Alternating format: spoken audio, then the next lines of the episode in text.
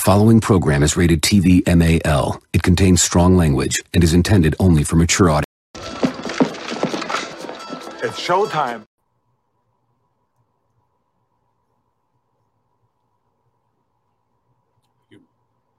Ivan, you muted. You muted. Ah, Jesus, I'm always muted. See, that's how you long. That's how you know you took a long break. what is showtime, ladies and gentlemen, and welcome here to Circle Debate Podcast, episode 156. We took a long hiatus, but we needed that break. We know we needed that break. We needed to take a wild break and rest, and of course, especially myself. But of course, we're back in action. Summertime here in California and summertime in New York, of course, ladies and gentlemen. The host TV is going to have to see what mother, compadre, mi hermano, my oh, the man and only, he's Mr. DeLorean himself. Man, I'm glad to see you again, ladies and gentlemen. Mike De Niro, ladies and gentlemen. What is going on? What up? What up? What up? So glad to be back here on my fucking favorite show, Circle Debate, with my homie, my brother Ivan. Thank you so much for having me, bro. Oh, that's right. We gotta play some. It's some LOG, right? We gotta get some OG on it right here. That's right. That's right. We gotta play it. Niggas acting tough in the hood till the wolves come. King Bitches Huey let it drink in the club till the wolves come. Surrounded oh. by the sheep in the street till the wolves come. Everyone strip on the floor. We the wolves done. Who could fuck with De Niro? I got a Snyder extender clip, so who wanna play hero? Go mad shit like Ozzy, I was born in the darkness. Oh, you the wolf, so we pull up and you're harmless. So pray to Allah, the Don Dada, the top shotter, the top spot, final boss you cross, that's when That your is ride right. Stops. That is right, ladies and gentlemen. That is right. Lord to Gotham, ladies and gentlemen. Make sure Check it out. check it out because they're doing fantastic. But man, oh, the DOM, what's going on? My brother. oh, my brother right there, the DOM from TRWT. Oh man, yeah, let's go, baby. Thanks so much, Don. Appreciate you tuning in. But Appreciate yes, you, before man. we be, before we begin the show, do not forget to follow us and subscribe here on the on Circle Debate on our YouTube. You can also see us here on Twitch. And also do not forget, check out, of course, Mr. DeLorean himself, Mike De Niro, on iHeartRadio. Right there, make sure. So make sure that you subscribe to iHeart, subscribe to of DeLorean. There you catch him three times a week, sometimes two times a week, maybe even more. But I mean, De Niro will break it down for you. Let the people know how many times they catch you uh, every week on iHeartRadio and the time. Let the people know where they can. The show is released first thing in the morning, right? So when you go to work, when you're on your way to work, when you're on your way to school, even no matter what it is you're heading to, your show is there waiting for you when you wake up. We have shows right now, Monday, Wednesday, Friday on iHeartRadio and on all audio platforms. But it looks like we're going to have to take that shit back to five days because the audience been strong, the download's been strong, and iHeart said you're not doing enough to capitalize on this audience. So five days a week is coming very, very soon for the Wrestling DeLorean podcast. You know what I mean? I did the five days. I stemmed away from the five days. I think next time I do five days, it's going to be permanent. So definitely excited for that. That's right, because not only this the Wrestling DeLorean, but also COD, we got a lot of shit. We got a lot of things for you guys. I got the shakes that'll make you quake. I got the fries that'll cross your eyes. I got the burgers that'll. I just got burgers. We got burgers, baby. We got burgers. That is absolutely right. Let's get into the action, ladies and gentlemen. I know we took two weeks. Well, I mean, we got a little bit more than two weeks, but we took that top opportunity for us to, of course, to get ourselves back. And I'm glad that we're finally back. I hope you guys saw that MMA show last night. It was happening today. The UFC 290. Do not forget the recap will happen next Wednesday. And but yes, we're here to talk for some WWE. Against everybody had the opportunity to talk about it. We're not gonna break down everything in detail, every matches. We're just gonna go through it overall because we do have a couple thoughts that I wanted to bring up on, of course, the winners of the Money in Bank, which we'll talk about that. But man, I can tell you one thing that man, Money in the Bank was actually incredible. I actually enjoyed it. It was not a bad. It was not a bad PLE. How to say premium live event, I would say. But I really enjoyed it. Scary moment for Logan Paul though with that flip with, with Ricochet. He got lucky. He think you know, good for him. Thank God he didn't break his neck. None of that. Even though he has scars, you know, scratches in his back. But man, it was a great event. The shocker of all time, which I will save for last for when director joined us about Ronda Rousey. But man, did not expect that from Shayna Baszler turning her back on Ronda Rousey. But we already heard Uncle Meltzer and everybody else giving their their rumors in their windows. I'm not gonna say they're facts, who knows, but we'll save that for last for when the director joins us. And and just uh seeing John Cena the return, of course, WrestleMania possibly happening in London or in Australia. We saw that. And of course, we did see the Civil War, the bloodline going at it with each other. And it's crazy how they brought up that Roman Reigns has not been pinned since 2019 and he got pinned by Jey Uso, which we already saw was coming up. We'll get into Ron SmackDown about that. And the return, of course, of three, two, one. That's right. Drew McIntyre making his return, you know, confronting Gunther. Rollins retaining, of course, because of Damian Priest costing the match of Finn Balor. And man, and just a, it was actually not a bad event, but give us your breakdown, De Niro. What were your thoughts of overall? And then, like I said, we'll get into the winners of the women's and men's Money in the Bank, and you, if that was the right decision, but we'll save for that. But give us your, you know, recap overall of the Money in the Bank pay per view, about uh, PLE. Excuse me. I I overall thought it was a really good show. I love when WWE does these international PLEs because the fan base is always crazy. That that crowd was going absolutely fucking ballistic the whole night, and I love it because you know, we've seen that with the Puerto Rican crowd. We've seen that with even the Saudi crowd. The UK crowd always is one of the most lively crowds because they don't get the live events from these American based promotions so often, right? So that's why you see All In is doing like 75,000 tickets sold. That's why you see people coming to this show for WWE and having an amazing time because you don't get these American based companies on a daily basis doing live shows there. So it's special when they go that crowd was as big a, a, part of the show as any of the wrestlers are because they made it such an amazing atmosphere for the whole night. Um, overall, the show was great. Men's Money in the Bank was an awesome matchup. Like you said, scary spot with Logan Paul. Definitely, you know, glad that he's okay. Like what they're doing with him and Ricochet. I like that that feud's going to continue because if they have a matchup at SummerSlam, it's going to be insane. I can only imagine the spots that these two could pull out together. Um, but was really happy with the winner. I thought Damian Priest winning it was really good. I think people were sleeping on Damian Priest, but you know, everyone was like, "Oh, LA Knight." People thought Logan Paul, when he got added in, was going to win it. People wanted, you know, people wanted to see someone else at the top, and I think that the last year or so, we've seen Damian Priest slowly become a main eventer. The matchup he had with Bad Bunny, amazing. The matchup he had with Seth Rollins for the World Championship a couple weeks ago on Raw, amazing. Even if you want to go back to, I think early or late last year, Raw main evented. He main evented Raw in Canada against Edge, which was an amazing matchup and really showed that he could hang with a Hall of Famer in the main event of Raw. So I think that it's time to give him that next push. So I thought that was a really good decision for him to become the Money in the Bank. And then on the female side for the Money in the Bank, I think that Io Shirai or Io Sky is well due for a big push. And I think that it's going to be awesome if you know we see her in Asuka. But really, really cool to see her win the uh, Money in the Bank. You know, I know a lot of people were complaining, "Oh, we don't want to see Becky do it again. We don't want to see Trish." Blah, blah, blah. To have Io win was awesome. I totally agree with that. You know, the world title matchup with Seth Rollins was good. I like I don't want to see the Judgment Day break up, but I like the you know the dissension there with Finn Balor and Damian Priest. Cool to see um, Drew McIntyre back, but I think that really the big story coming out of this was Roman Reigns getting pinned by Jey Uso.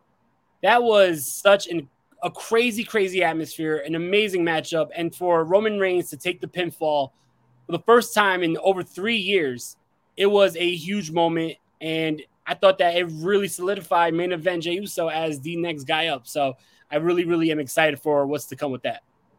Absolutely. I love that. And, and shout out to Brian Cook. What's going on, Brian? Man, appreciate Brian? you, brother.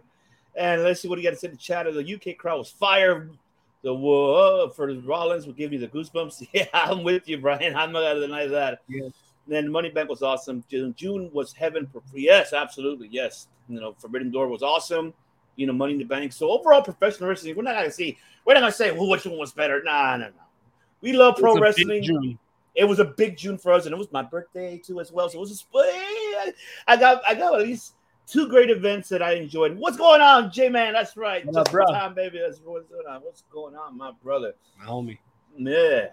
But absolutely, you didn't know that right on point. But yeah, listen, I want to talk about the, actually the winners of the Money in the Banks, which you know, a lot of people were really under the impression it was going to be Logan because of Vincent Kennedy McMahon, of course, because of all the situation, and especially with uh with Endeavor, right now that is being on hold because the fact uh, you know a lot of changes are happening. That's why UFC and everybody else are delaying a lot of things. But we're gonna get into when we talk to Ron- Ronda and the director about that. But I know you mentioned uh, you made a valid point about Damian Priest.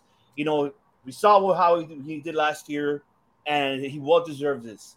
I know a lot of fan, fans wanted LA Knight. If you you notice how Brian mentioned, the crowd was going crazy for LA Knight. He was like up there, like Jesus, like he was a face. And mind you, that his merchandise was is in third place right now in WWE over, I guess you could say, uh, Stone Cold, and I think it's uh, John Cena, I believe so. I'm not sure who's the other top two. I think it was that Roman. thing- Roman. Oh, Roman, you're right. Yeah, yeah. Roman, Roman, and, still, and Steve Austin. yeah. So, you know, of course, you know, they asked Papa H in the press conference. So, what was the decision? Why was not LA Knight was decided the winner? Of course, he said it's not, you know, in due time. Be patient, you know. And I was just happy that it wasn't Logan Paul because I was like, no, no, because if we knew it was going to be Logan Paul, man, we already knew it was Vince's idea. And I am, I hope Endeavor is really paying attention of what the hell Vince is doing. There's certain things that he's probably doing okay, but there's a majority of things that Papa H has done tremendously ever since he took over. We've seen it. How was it? What was it? Uh, the the not the castle. How did he do that on his own? Perfect. He he's done everything fantastic, and all the storylines. Right now, WWE is getting up there once again. And I wouldn't say because of the bloodline storyline. I think overall now we're getting seeing talents that we've been dying to see more. You know, to get their TV time and feuds like LA Knight. We finally get to see LA Knight finally. That's what I'm happy about. But I want to, you know, you mentioned Damian Priest, so so you stick with that being confirming that within yourself that that was the right decision for him to win it, or would you have LA Knight to win it? So break it down. Give us your thoughts of the winner. Of course, you know you already did, but I want to get more details from you. Break it down, and this is the right move. I was going for Butch actually. No, I'm joking. no, I, I do think that um LA Knight was the right choice. I mean, not LA Knight. Um, Damian Priest was the right choice because, like I said, we we've seen LA Knight in other promotions in the main event holding a world title, like Impact Wrestling. We've seen him in NWA, but I feel like if anybody right now is ready to become a world champion right now out of that batch of wrestlers in that matchup, it's Damian Priest. Damian Priest is a guy who was in the main events. Damian Priest is a guy who's been stepping up to the uh, table every single time and knocking it out the fucking ballpark every time he's in the main event of a show or in a big matchup on a show. So I feel like you know you got to reward that. The fans are behind LA Knight, and it's organic, which is awesome because you want those wrestlers where they could organically get over, and LA Knight got that. But I don't think LA Knight necessarily needed Money in the Bank right now to continue to be pushed as a top guy. Right now, I think if you're comparing LA Knight to Damian Priest, just for how they've been booked on the shows as of the last year or so, Damian Priest earned his spot. It, it was Edge, if you remember, it was Edge who wanted Damian Priest in Judgment Day to begin with because he was going to be sitting under the learning table of Edge because Edge saw something in Damian Priest. Damian Priest stepped up to the table. This guy is a main eventer. And I think that if he becomes world champion down the line, I could see him having a really good storyline, a really good title reign, and have good feuds. He's a big guy. He has the size. He could talk. He has a very ominous voice. I love his voice. Always reminded me of Loki. Him and Yeah. Loki are like the same. Close your Hell eyes yeah. and you can't tell them apart. But definitely, I, I think Damian Priest is a perfect fit for Mr. Money in the Bank, especially for what we saw later in the night with Finn Balor going for the world title and Damian Priest showing like you know, giving a little dissension there. Absolutely. And good call. Hey, valid point. I forgot about it. He, I forgot low key. He does that like Yo, close your eyes and hear them both talk, and you're like, who the fuck is that? is that Keith? you know what? I'm gonna go just for that. I'm, I'm literally gonna go back YouTube with Underground just to see, like, and even just see the low key's moments too, like with everywhere. Yeah. Even MOW. Oh my god, I didn't, I didn't thought about it. I'm like, oh shit, he's actually right. they do sound like like. It is a valid point, brother. I, I, it's valid. I don't, you know, with Damien, you you nailed everything on point. I the only thing I can add on to that how many years has they been dying ever since they've been since Del Rio left to El Patron? They couldn't find no one like a Mysterio. Like I mean, I'm talking about the Latin Latin community. They couldn't find nobody that could really elevate to Mysterio's level of Yeah. what he's done throughout his career. And this guy could be the guy. You know how you mentioned he is. You know, and the way how he speaks, he speaks bilingual. This guy could do it.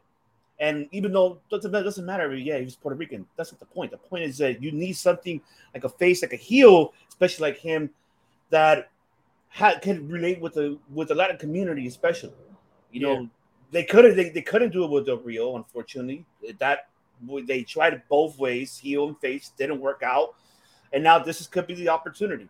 Don't They've been trying for years too. They it didn't work with Sin Cara. It didn't right. work with Andrade. It didn't Yeah. work with you know a bunch of them. So Oh, totally, and I and I'm with you 100 percent there, brother. So you're with that, and let's see what Don got to say. The, there it is in a row. People worry too much about the, the now. They don't they don't remember what it's already been booked and don't realize the show gets booked twice a week for 52 weeks. Tranquilo. There you go.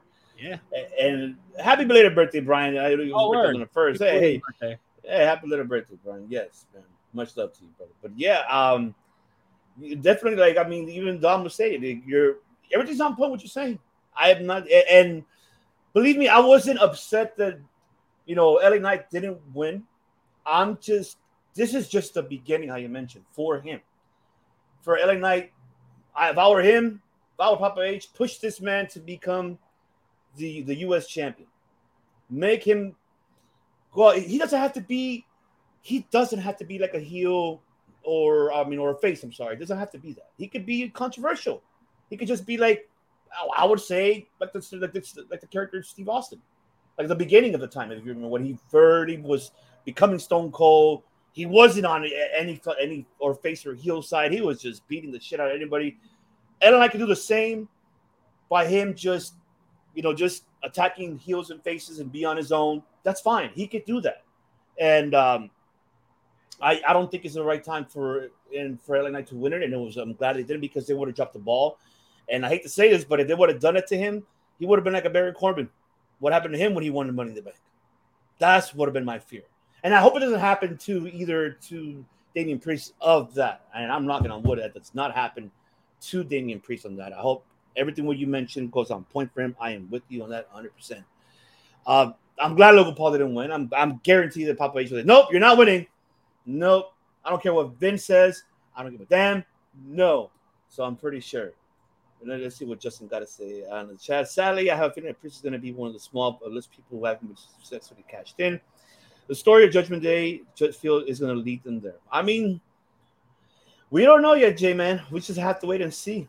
We'll see how. And also goes. something also to add is if you remember last year the Money in the Bank winner was um was Austin Theory, and Austin Theory proved that you don't have to go for the World Championship. He right. went for Seth Rollins as U.S. champion, and he's still U.S. champion from winning it from Seth Rollins, right? So maybe Mhm. we see Damian Priest not go after the world champion, even though I'm sure he will. But what if we see Damian Priest go after Gunther, or Damian Priest go after you know the U.S. champion uh, Austin Theory? But I think that that would be another great matchup, uh, Priest versus Gunther. But I think Ooh. that what's being built is Damian Priest and Seth Rollins down the line. So Oh yeah, definitely. I, I see. I see that, and you know, we'll get into Raw and SmackDown briefly, but just on the women's one, I know you mentioned already. You know, mentioned earlier about you know, Io Sky, Io Shirai, but is what it is. But I'm with you on her winning. I was okay with it, and then she deserves it. I think it was about damn time. This woman paid her dues. You go back to Stardom, you go back to the Tokyo. All, everything what she's done, she's done it there. She has the credentials. This woman, oh my god, deserves it. I we've been dying to see. We've been dying to see her and Asuka one on one. We've never gotten that, mind you. We it's always tag teams. We never gotten a one on one, and I don't know if it was Vince's spear. I don't know. I, I'm assuming it had to be Vince. Knowing you, knowing you, Vince. We make movies. damn it. We got to make professional wrestling here, damn it. Especially with these two Japanese women that can do fantastic work. So you got to give us what what I want. Give me what. That's right. You have to give us what we want. And Papa H is delivering because we might see for sure Io Sky and Asuka, most likely. We don't know. But I'm happy with the decision. I'm happy for Zoey Stark getting her opportunity, at least to be in, a, in, a, in an event like this. Even though, and man, that that that little flip that she took from Vega, well, wow. But I'm happy for her that she's now getting that. I've been a big fan of Zoey, been following her since you know in the Indies days. And shout out to Sinn Bodhi that we had him here on the show. He was actually, you know, Zoey was part of his fa- facility and Future Stars Wrestling in Vegas. So, man, I was just really happy. But do you want to see it? Do you like you mentioned earlier? But you confirm yourself. You want Io Sky, Asuka more than Io Sky going after Rhea Ripley. We've seen Rhea Ripley and Io Sky in NXT back in the days. But what's your preferable choice for Io Sky to go for? Hundred percent. Io Sky versus Asuka. I think that's the big money match, and I wouldn't wait. I wouldn't wait too long. Like I I think that that could be a main event for SummerSlam, even though it doesn't look like we're going that way. But SummerSlam for the women's title, Asuka versus Io, that would be insane. Oh man, hell yeah, definitely, I'm with you. And Brian, the difference between is I don't see LA Knight as vicious as Steve Austin though. Remember when he shattered Brian? Ah, yes, I do remember that, Brian. I do, and she will always be Io Shirai to me. Just look like an older folks. Uh, Ali will always be. Ca- Ca- That's right, Cassius Clay in the seriousness. Yeah. man, I'm so happy. Absolutely, so happy for her. I am definitely happy for her. Very brief. We're gonna get into Raw and SmackDown just very quick. We got a lot to cover here. We got a lot of it. But man, it, of course, we saw. You know, we're seeing McIntyre, Gunther. We saw the Money in the Bank. People are really like, "What? Why is that feud happening? Why is Drew going after that?" Well, first of all, if you YouTube Drew Galloway and Walter, especially back in when it was the WCC, W believe or WC, I forgot what the the European pro, uh, pro wrestling show that they had. But if you go back and just YouTube that, their matches were fantastic. We don't know if they're gonna allow it here. In the ICW, and they also wrestled in Prestige. There you go. There you go. There you go. So I mean, man, I wouldn't mind seeing in North in here in America to see this. And I know people are gonna be, oh, well, it's not gonna be the same. We don't know. We don't know if Papa H will fight for that. We don't know if he would or not. And of course, you know, we're seeing we saw the whole Ronda and Shayna on Money in the Bank. We saw it on Raw. But you know, like I said, we're gonna save that for the director comes in because there's a lot of things we have to talk about for with him or Ronda Rousey. And of course, we saw SmackDown. We saw, of course, Edge right away. Waylon Walker. I mean, Grayson Waller. Like, wow, very, very, very quick. AJ, Karrion Kross, Charlotte, of course, the Usos, uh, and we're seeing Civil War, man. So I mean, you break it down to me, De Niro thoughts of and SmackDown, and are are you still invested in this Bloodline Civil War? Yeah, I mean, I'm gonna work my way backwards, right? So I'll talk about SmackDown first. I wish I was there. It was in Madison Square Garden, my neck of the woods, only like mm-hmm. 25 minutes from me. But I thought that that crowd was awesome as well. The New York crowd is always awesome. But I am very invested in the Bloodline Civil War. I think that you know they keep on making it fresh. They keep on keeping it. They always throw in something that is such a high detailed moment. Like that's what I love about this. They pay attention to the details, right? So there's always something that keeps it fresh.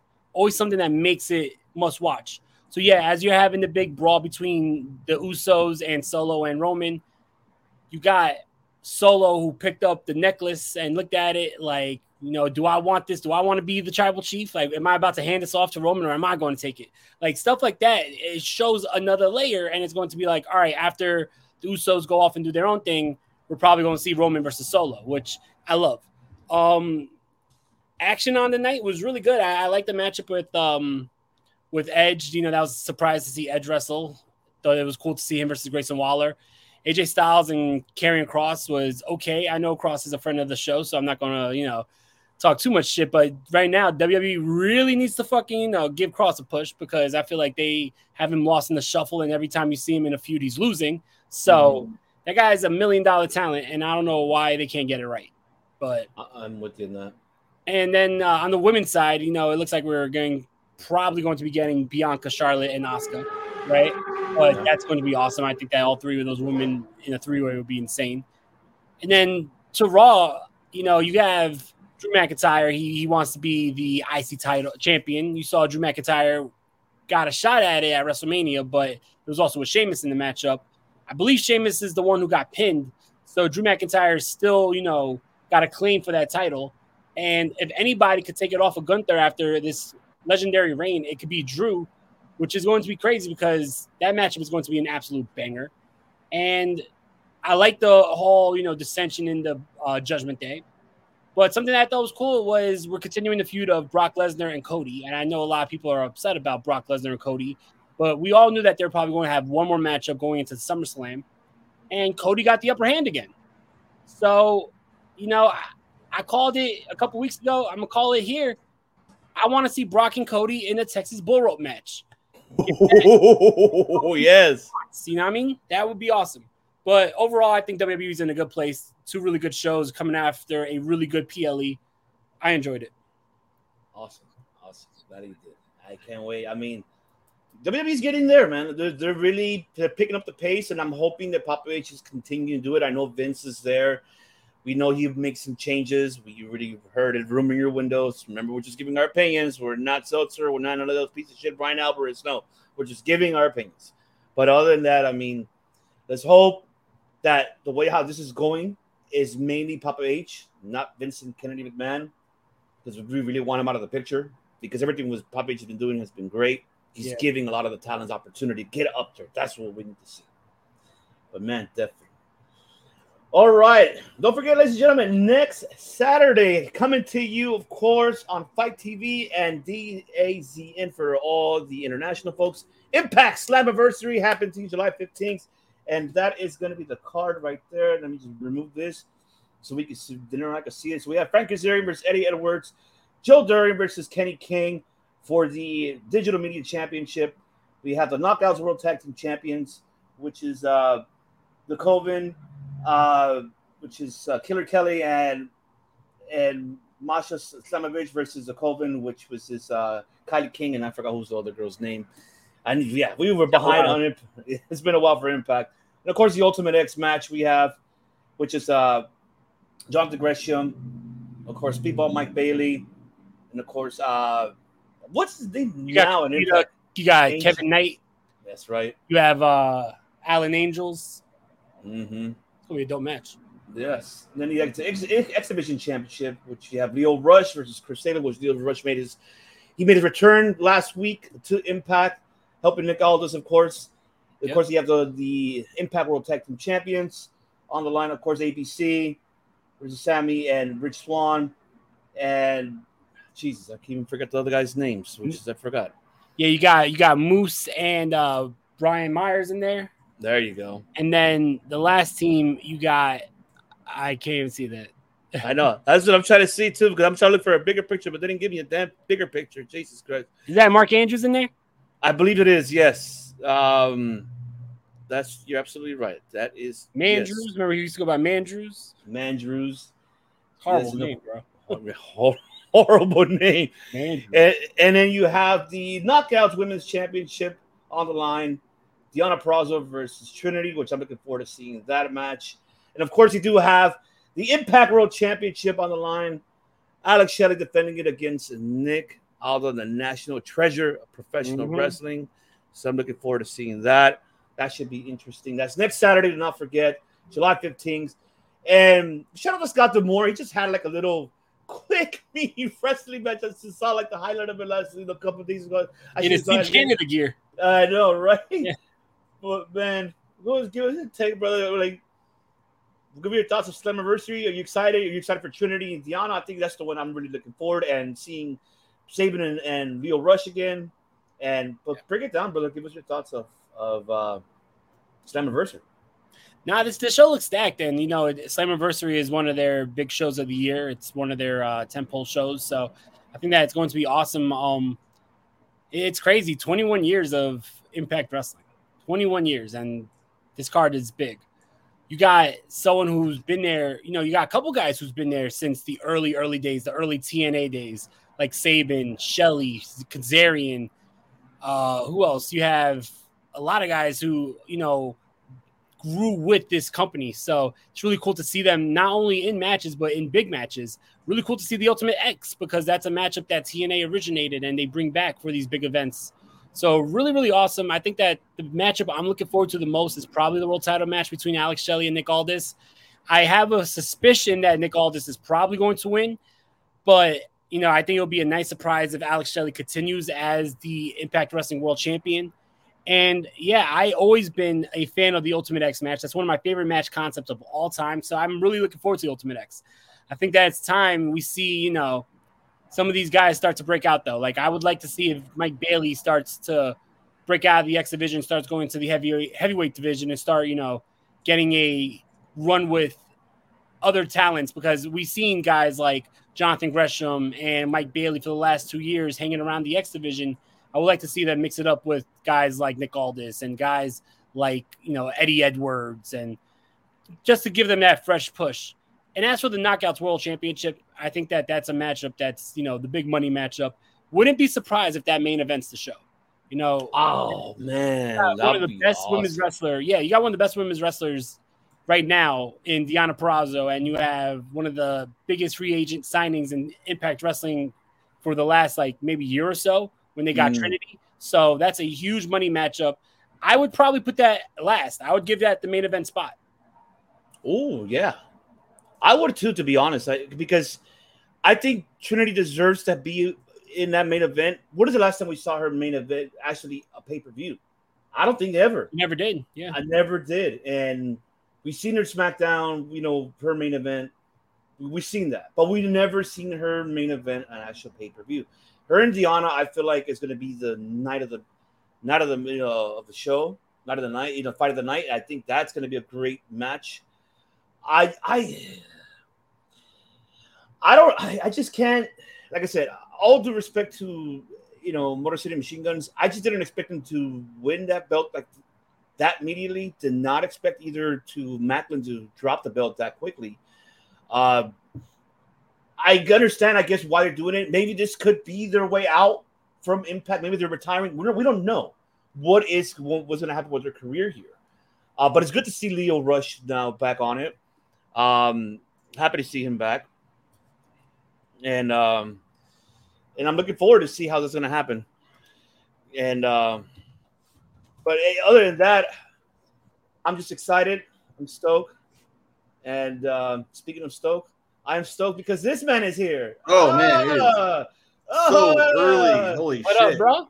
Ah, Hey, el here I am. director, el director. ¿Cómo está, bichas, mis hermanos? Ah, sí, sí, el director. I don't know who you are, but you fucking with me. That you carry the crap, but you pray on your knees. Cause you know see the crap and the blood in the teeth. I do not compete. Sorry, I gotta do. Hold on, no, no, you're good. I'm sending you something else. I don't know how to put it in the OBS.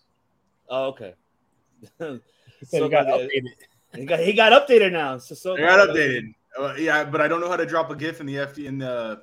I sent it in the in the chat. I couldn't put it in the OBS. I couldn't figure it Oh, out. oh, it's fine. Shout out to Faction Cast. What's going on, my brother? up, what up? Yeah, yeah. Yes, sir. And then Brian was it? Damn, good wedding. You got uh, hey, you have a wedding that day too, Brian? Yeah, you got to watch it later. Oh, I'm so sorry about that. Yeah, so Slammiversary, I'm looking excited. It's excited. Oh, there's the God of Rock and Roll. there you go. You're the God of Rock and Roll. There you go. Fucking the god of waking up on a Saturday at 11 a.m. America time. America. Fuck, Fuck yeah.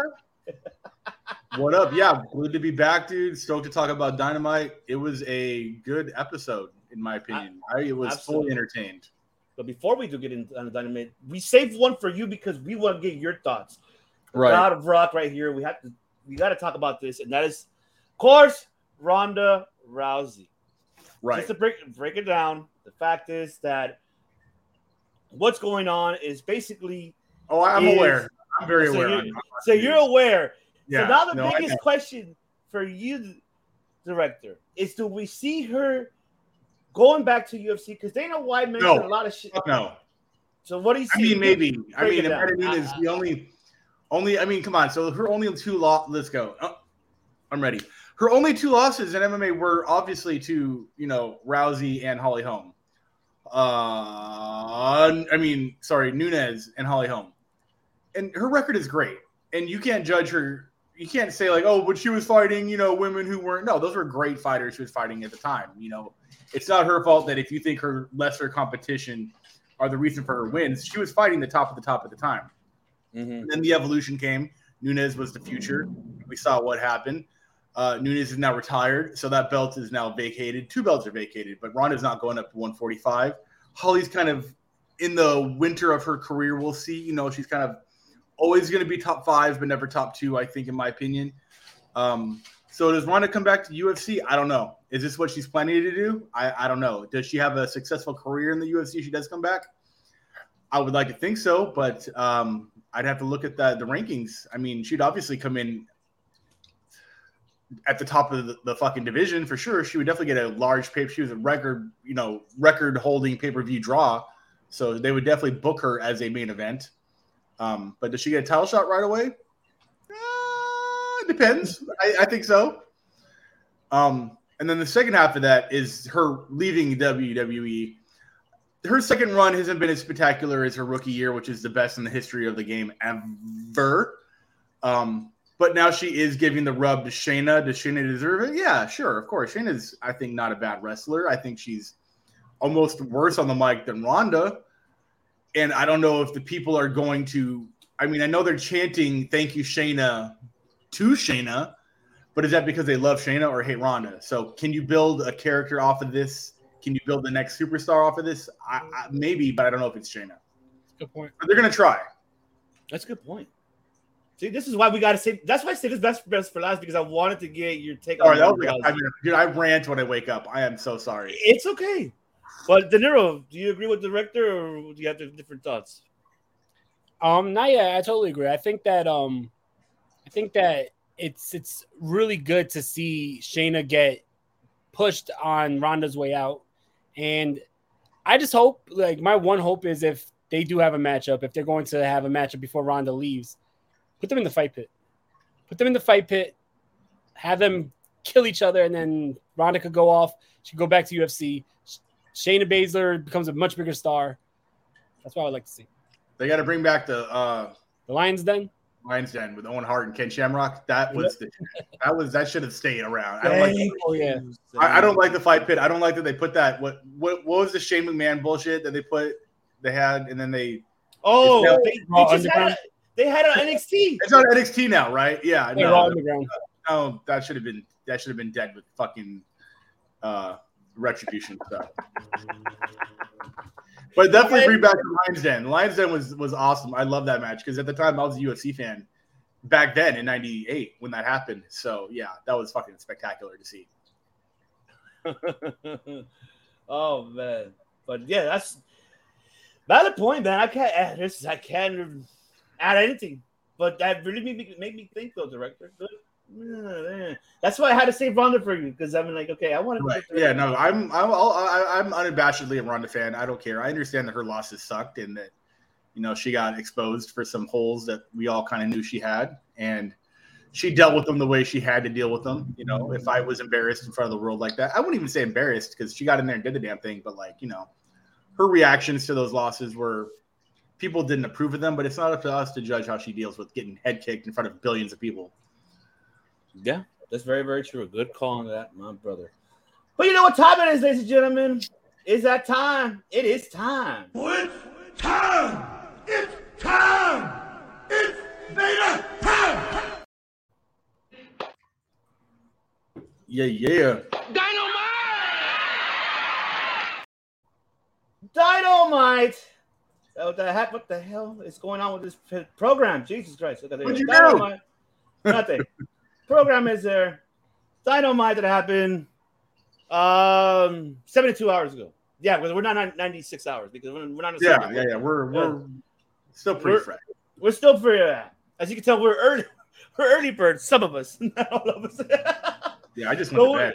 I, I. I, It's one o'clock here, so I'm chilling. I looked at it. It was like, it's one o'clock over here. I'm, I'm Well, two o'clock. Two o'clock. He's okay. But man, Dynamite just happened this past Wednesday, of course. Uh, a lot of things that it was actually a great Dynamite. I wouldn't say it was the best or anything, but I, I would say it was what stories are developing heading Mhm. into Blood and Guts, and then of course we still got All In coming up, but that's uh, far away from now. That's way long from now. But No, it's actually next month. is it? Oh, yeah, that's right. August. That's It's right, it's a week 20 before All Out. That's So right. August, yeah. Mm, absolutely. There you go. Thank you. See, that's just how you know I'm behind. But man, we got the tag team eliminator matchup. That, of course, this tag team's. Uh, I'll get into the tag team things. I just want to get everybody's thoughts on the opening match. It's, it's always orange, orange opening the show, and I actually like it. And he does a great job. But Darby Allin, Orange Cassidy versus Swerve Strickland and Keith Lee, and I, I I mean, don't get me wrong, I do miss him as a tag team, but it- we never got the one-on-one feud at all ever since the breakup. We did not. That's where I'm like, Tony Khan, what the hell are you doing? Because you are not allowing these guys to do their feud. That's fucking bullshit. Tony Khan, you're not doing it. You gotta do it, damn it. You gotta let these guys have their feuds, not teaming them up and then have, what the fuck is that? But uh, but either way, but it was a good matchup. I enjoyed the tag team matchup. Uh, good spots that you know. Keith Lee does. Keith Lee does look like he could be a heel for me in this. Honestly, his Yeah. character, this matchup, this tag match, he can fit as a heel. I'm gonna get wrong. I love you as a heel, uh, face uh, Lee, but that wizard shit, I'm glad that shit's gone. That's what I'm happy. I just wanted to say that. Just get out of the way. But I am happy that it's gone. But man, this is a great matchup. I enjoyed it. It was, it was great. Uh, of course, the winner, of course, you have Orange Cassidy and Darby Allin. Darby getting the pin on Swerve. Of course, Swerve always miss hitting Keith Lee throughout the match. But I, I enjoyed it. It was actually not a bad. It was a great opening, very much enjoyable. And this eliminator tag match, I, I am. I'll ask you guys two questions. This, of course, the opening, and now you guys are invested on this, you know, mystery eliminator tag team tournament, tag team partners. So start off with you, De Niro. You break it down, and what are your thoughts of this eliminator mystery tag tournament? Give me one second. I need to get ready. Uh oh. This hat. This is the hat that I need. For, so we gotta we gotta get Chris a hat. For this. I back at your name, I mean, maybe a T-shirt, bro. I am not a hat guy. yeah, me neither.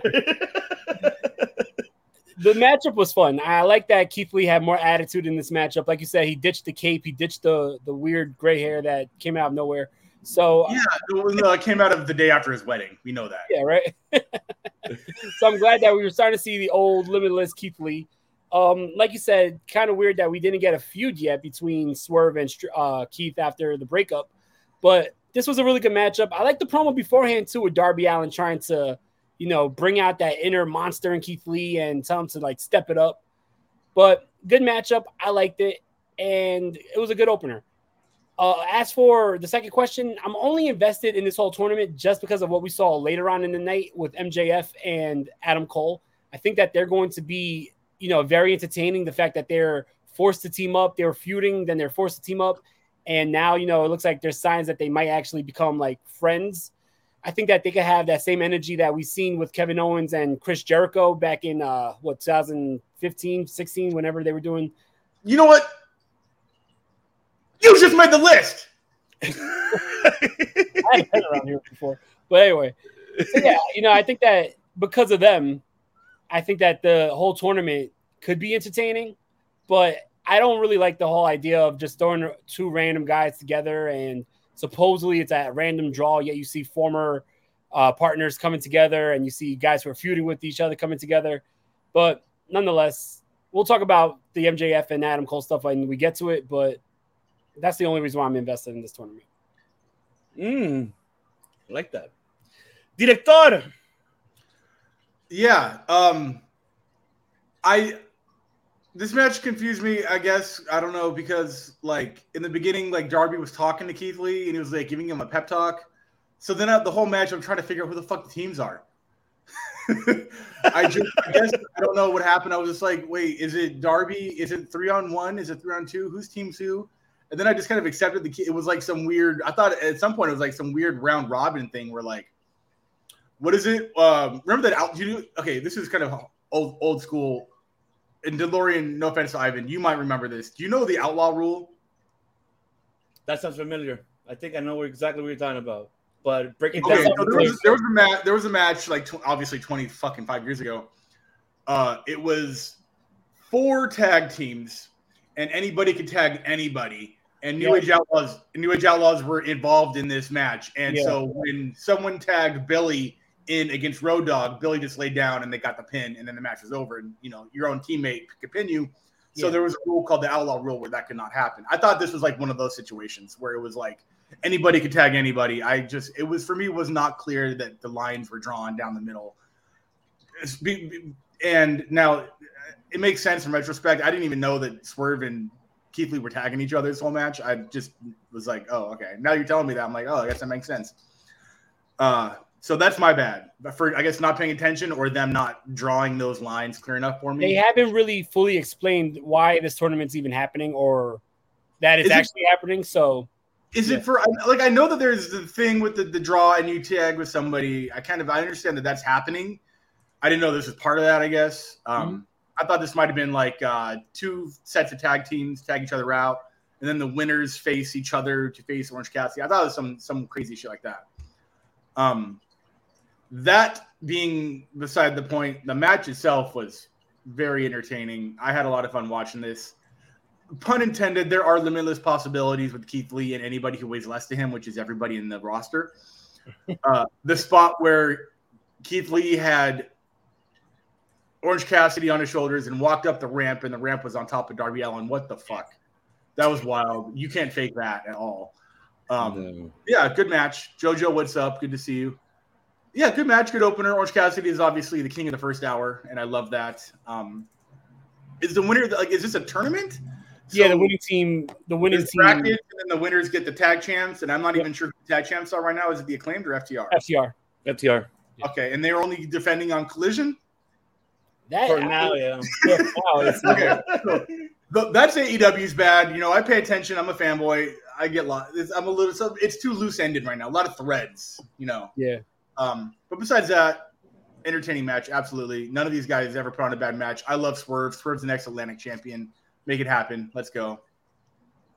Man, yeah, I'm with you too. Uh, I like I said, I'm just not uh this this this tag in tournament. It's it's. I get it. It's entertainment in a way because you're just teaming up with blind partners. Hey, you know, like how Yeah, Matt that's- Hardy. that- at the core, it's entertaining, but do I care? Like, I'm not excited to see who gets to the finals, and I don't think they're winning, unless it is MJF and Adam Cole, and that would be wild. But that's part of a storyline I'll talk about when we get to that segment. Oh yeah, definitely. But the one I want to give a shout out to is on this next seg- this one next segment because I have to give a shout out to him because he's uh, of course from the West Coast, and of course you know he's making his debut uh, next week on Dynamite, and that is of course Nick Wayne, who Mhm. we did saw at PCW Ultra a while back, like a while back. I saw him, and now he's you know we've seen his day, you know He's making his debut next week. We saw the little video clip that that which was a emotional one, of course, you know, because Darby came from Defy up here in Portland, Oregon, on the West Coast. Mhm, So Buddy Wayne. that's right. And then Buddy Wayne, rest in peace, because he just recently passed away. But man, was that was that recently, or was this a while ago, and then this has been in the works? Yeah, no, this is. I guess this has. Uh, It's been in the works. Nick Wayne's been signed to AEW since he was 16 years old. a year or two, right? Yeah. Yeah. They they just been waiting until he. I think the one contingency in his contract was he had to finish high school first. Yeah. Which, man, when, when I was in high school, I just would have fucking killed for an opportunity to be signed by AEW while you're in high school. Like, damn. I'm not a good example. I was ditching school. I was pro wrestling. I was yeah. Like I'm. I just as soon as I decided I could just as soon as I figured out I could do whatever I wanted to, I was I was not a good student. I would short story long. I would ditch school, stay home, and play No Mercy all day long. But you know, other than that, I'm happy for Nick Wayne to make his debut. Shout out to him. I'm excited now that he graduated. Now he's official because he couldn't go because of, of course under the state law because he has to have a certain age for him to pat to in order for him to you know be on television professional wrestling. So now he graduated. Now he's there. So now he makes debut against Swerve next week. And mind you, ladies and gentlemen, Oh, you I keep have- my eyes, man. I'm- I just woke up, so that's all. it's okay. It's okay. But mind you, that the you know Swerve and Nick Wayne have fought each other before. Go to mm-hmm. the fight and you can like watch it. Yeah, and didn't man, very well, so I want to go find that match. oh yeah, it's on the fight. You can find that, and you can actually find it on YouTube as well. These two men really fucking killed it, and the crowd went insane to see. And for Swerve to open, you know, to give him like, "Hey, welcome to AEW, welcome to television on Dynamite," and you're facing Swerve Strickland. That's going to be a fucking hell of a match, and I'm excited for Nick Wayne. Congratulations, Nick, once again for being with AEW, making your debut next week, and I'm excited. I'm really, really excited for this kid, and he's going to do a fantastic job. I'm looking forward. De Niro, are you excited for Nick Wayne, and what are you looking forward for his future in AEW? I'm really excited for Nick Wayne. I, I see Nick Wayne live when um when GCW ran the Hammerstein Ballroom. I think last year for I forgot what the show was called, but Nick Wayne was in the opening matchup. It was a ladder match. He killed it. Nick Wayne's been killing it for a while on the Indies. Nick Wayne was one of the highlights in the Ric Flair's last match event when he went against uh, Takeshita. That was another really good matchup that he had. So he's been killing it on the Indies. That's the only thing that's been, you know, the long wait was his age, and the contract said that he had to finish high school. So now to have him on a national platform like AEW, I think that he's going to do really well. He's got a lot of talent, and for a kid who's 18 years old to have as much talent as he has, I think that sky's the limit. Oh yeah, definitely, definitely. Director, give us your thoughts of Nick Wayne. I mean, I'm excited to see new talent. Uh, there's some, I don't want to say hype behind him. There's a lot of praise behind him. Smart having him fight against a guy who he has in ring experience against. They know each other well, so he's going to have a lot of familiarity fighting Swerve. Um, I think Swerve's going to win this, but I don't think it's going to be a loss for Nick Wayne. You know, uh, a loss in the ring is a it could be a crowd win, and I think that's exactly what they're going to do. Oh yeah, I mean, they're definitely going to do that. And like, like I said, for his career, for Nick Wayne's career there, I would now that you know they got rid of what they got rid of Dark and Elevation, they got rid of both, right? So, so this could be an opportunity for them to see maybe they could push him.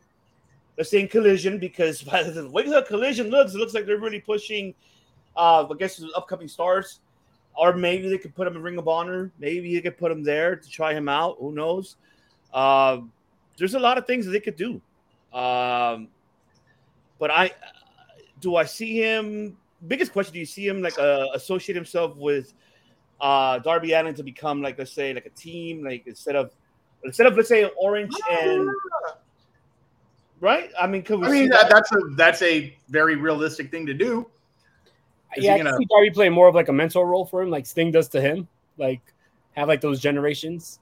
Oh, that's right. Yeah. Is he going to put the face paint on and look like? uh uh I like Toodles, guy.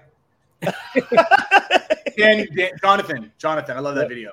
Go- Go look it up for the kids at home. I like don't know. Oh, okay. There you go. That's what I'm talking about. Yeah, because I'm like, what he's talking about? But not okay. yeah, that's for sure. I like But yeah. That's all Darby Yeah, Allin. yeah, it's literally just like Darby Allin. That's Darby Allin. I mean, I, I don't think anyone denies that.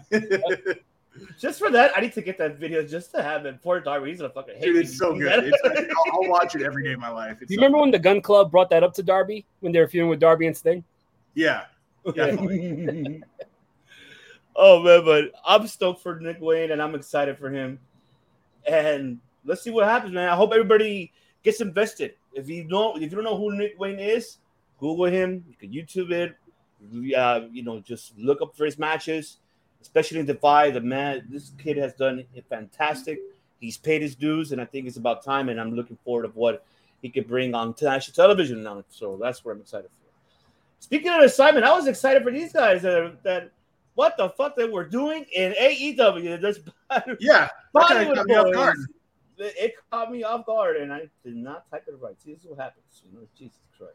So let me just go ahead and type it again because uh, this is what happens when you take a break off, ladies and gentlemen. When you take a break off, this is what happens. But man, but yes, uh, the good claim, Daddy Ass versus Blade, the Blade, and Bollywood Boys. Good to see Bollywood Boys back. It was it was awesome to see them. And obviously, fa- fantastic to see. I got to see him the first couple months. Uh, y'all know AEW, they hype up a signing and then it's gone back two or three months. Let's hope not for him. Give me an example of this. Someone, someone, give me an example of this. Faction, give give director an example of who. Uh, you know, they hype them up. We go back to that real quick. They hype up a signing, and then said signing is gone after two to three months. Gone out of the company or buried, or I would say buried. I would I would say buried. So yeah, I would love to know who they've done this to off the top of my head because like maybe Big Bill, but they didn't really hype him up, and he kind of showed up anyways, and you know. I think the I biggest one probably Miro. anybody. Sorry, say again. The biggest one has to be Miro. Miro was hyped coming in, a big signing, injured. and then he just disappeared because Well, he got injured. no, but for like the last like four or five months, he wasn't injured. He was cleared, and they just had nothing for him. I guess maybe Alistair Black too, but Yeah. also that's like that's a you know he has a well-being issues that I mm-hmm. can't you know judge. Maybe Miro, you know, I get that, and I I, I don't like. I mean, maybe Miro, that might be it. I'll- I'll- like due to non-injury, yeah. So maybe Miro, like DeLorean said, um, but that's one guy ever. So no worries. Stokely Hathaway is still around. Is, is this who you think has been a huge signing and then got put away? Well, Stokely's now playing a major role in Ring of Honor, so he just got moved over. Yeah. Yeah, Stokely's fucking. Oh, that's up. right. He's Way a, bigger he's, than he was in NXT or whatever he was doing. he's a GM now, right? That's where he is now. He's Yeah. a GM. Oh, that's right. You're absolutely right. I don't think the Jay Lethal thing counts, even though it does in its own way. But that wasn't like a huge. They didn't hype up the signing. They just debuted him before Raw got to him. Yeah. you know. Uh, yeah, but you know, some matches. well, at least Chelito has Jeff Jarrett, so that's a good Sorry, thing. He Jay has- White. Jay White. Oh, say Jay White. Jay Jay White. White. Jay Jay White. Okay. Jay White is the white guy. I gotta remember that. See, look, he even fact she just mentioned right now. Like he just the Okay, chat. Miro Lethal, Malachi. So okay, Malachi is eh, maybe Lethal. They didn't really like hype him, but then he's still around, and they made him like a tag champ at some point, didn't they, or some shit? The Keith Lee thing, maybe. Keith Lee was also injured, right? He still had that weird Corona thing going on with his heart. Um, Lance Archer was no, Lance Archer was around for a long fucking time, uh, and then he went to Japan. Big Bill wasn't really hyped before he so showed up, and he's still around. Cesaro is definitely literally Ring of Honor World Champion, so I don't know what that means. Sorry, Clark Street, I have to agree. Swerve is huge right now. Juice Robinson is blowing up right now with uh, with the Gunn Club. None of these. you're- You're actually telling me successful hires. Are in signings. These are the opposites of your This points. is a Like- debate, damn it! Debate with the director. like Swerve and Juice are on TV. I just want to sit back with popcorn and watch this. I know that's what I'm looking at. You guys are making Keep the names going, Chris. Keep going. These guys got hyped up and they were off TV for a couple months, but they're back and they're you know they're top of the divisions and on TV. I don't even remember them being gone for too long. Juice, I don't know. Maybe he had a long honeymoon. God knows, you know. This has been in the main event of the last like what three collisions? Like Yeah, yeah, yeah. Juice is like forbidden dooring it up. Swerve is we're literally just talking about him right now. They got hyped up. I don't I don't know if they were hyped though.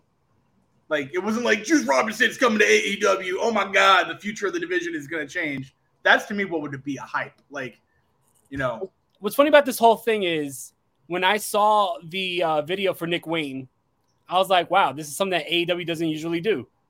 So that's like the first time I saw someone as getting hyped up as a new signee before they came to the promotion. Usually it's a surprise, right? yeah, So- there's not AEW doesn't do a whole lot of like like Jericho like coming soon. You Yeah, know, like, exactly. So They don't do that a lot. I guess everyone has a lot of examples of something that I never noticed, but yeah. I do I- know that AEW has a problem with signing guys and then not having them on TV for a while. Like we've seen that with Andrade, we've seen that with Malachi, the whole House of Black. We've seen it with Miro, but like never has AEW really like hyped these guys up before they were on TV. They were just brought on as like surprises, you know. So Right, this is like yeah. the first time where they give you like a vignette or really hype somebody up before you see them on TV. And by the question that was brought up by faction, they were not hyped before they were signed. That is why none of these guys qualify for me. And they didn't really disappear right. A lot of them didn't disappear right away. Yeah, I mean, none of these got vignettes. None of these got like coming soons, and none of them are really written off TV right away. Lance Archer was like almost a pillar as far as like the first year of AEW. Like him and Jake the Snake were fucking top of the show for a long time. So yeah, the everybody dies gimmick was amazing for probably a full 18 months. Uh, this is uh, that's for you, Chris. Uh, hey, he's, he's My definition of hype is hype.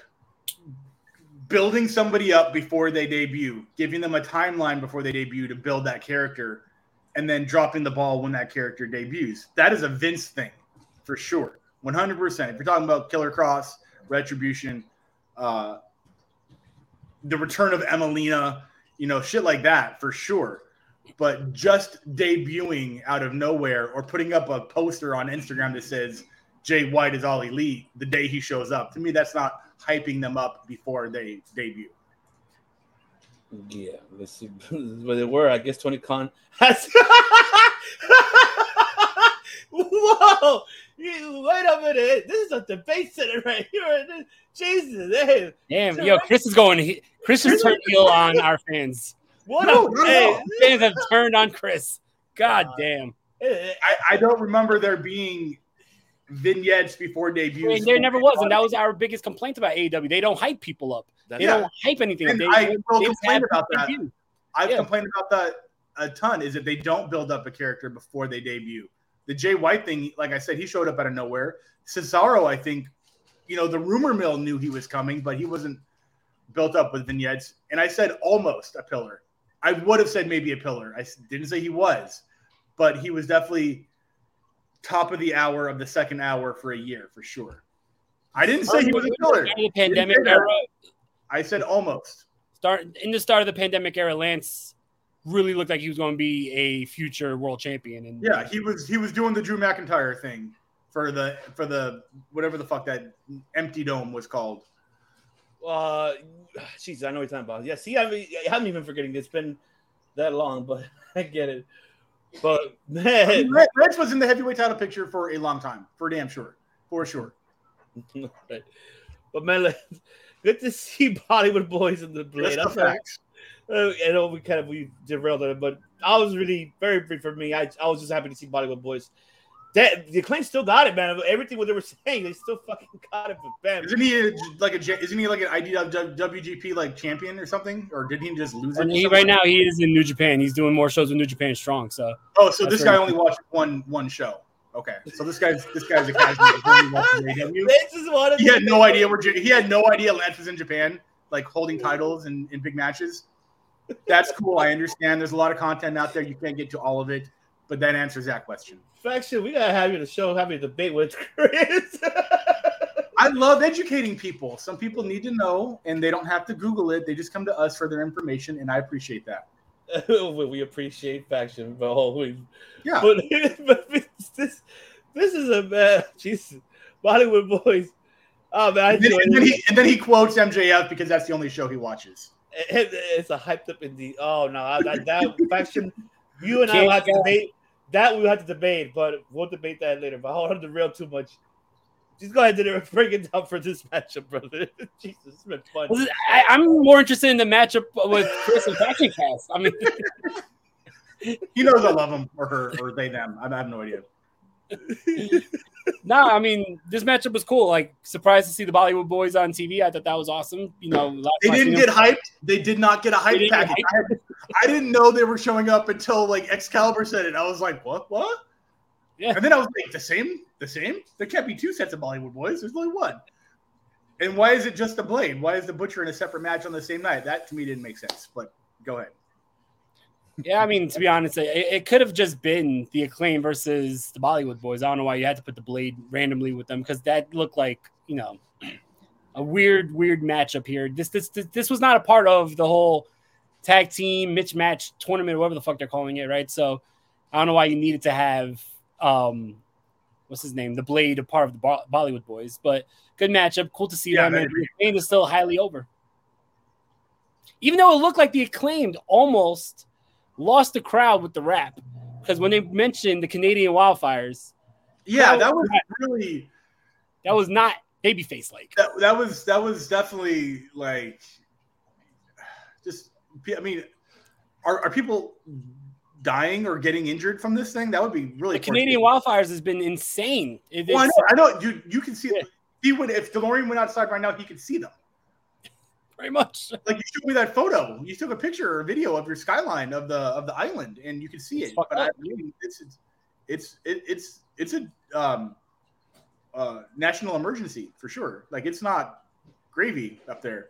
Or, So uh, yeah, it wasn't the most babyface like thing to do to go in there and rap about it, but Yeah, I, I, I agree with that. I'm with you, De Niro. But go ahead, yeah, continue. he almost lost the crowd. But nonetheless, it was a cool match, I guess. yeah, it was all right. It, it didn't move anybody anywhere. It just debuted the Bollywood Boys. Those are your thoughts, director. Anything? Any other? Um, I, I like that Billy Gunn said "suck it" to Cameron. oh, Christensen, that's right. Yes. her name is. Yes. she's, she's she's she's very uh, XPW.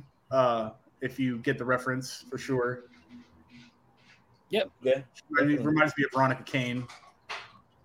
Maybe because of the blind reveal tournament. Yeah, no, I think that it's exactly faction because of that. That's what they've been mixing a lot of these tag teams because of the whole tournament. But this this this matchup was not a part of that. Wasn't a part of it. well, well, the product. mem- well, remember his partner was part of that tournament. That's why. Oh, that doesn't mean that you have to throw the blade in a random six man. Yeah, Well, exactly. I mean, who else we would have thrown? That's the biggest question. You didn't have to put Daddy Ass in the match. It could have been the acclaim versus the Bollywood Boys. Eh, eh, good point. I mean, I think Yeah. that could have been. Yeah, I mean, I, I agree. I'm just saying, you know. I mean, I'm talking about three way, but I mean, no, you're right. I'm not saying you're wrong. You're absolutely Yeah. right. So, so does that mean the Bollywood Boys are a part of whatever faction the Blade is a part of? This is a well, this is a one time thing for them. I mean, The they were Blade's a like in the- I don't think they're signed. I think we'll probably never see them again on AEW. No, I don't think so. but, shout out, but they're- the, the, the five tag team champions. I'll tell you that. So here in the West Coast, and of course, it's so they are the five. The one topic that I've been dying to talk about because this man predicted it. The Nostradamus, the professional, right to the bottom right here. The last time we were on, this man called Jungle Boy. He's gonna turn heel. He's gonna go fuck. He's gonna go heel as hell. But we did not expect him to look like this man, like the Stat 70 shows right below, right next, next to the director, if you can see. But did not expect that. But now we finally got it. We heard already, you know, the segment he gave. Oh, you know, I have a, you know, great, you know, I'm not gonna say it, but, you know, but he said it because Anna Jay was okay with it. I, Yeah, I that was a that was a brutal line that you definitely have to get cleared. yeah, he got it cleared. But uh, from the Queen Slayer for sure. But man, I mean, I'm Nostradamus. I'll, go ahead. You predicted this. What are your thoughts? And are you happy that he's I like Hook and the Jungle Boy. The heel thing it comes off as it's it's a little trite. It's a little forced. It's a little try hard. It's kind of like when Christian first turned on him. You were like, okay, he's just saying all the things to exactly become a heel. Um, I'm entertained by it, I guess, but that's probably because Hook's involved. Um, so it's like now Jungle Boy is now an edge lord, um, which is kind of how you get. You have to do that now because everyone else is out edging you. You know, MJF did it, and now so Christian had to outdo him, and now Jungle Boy has to outdo him.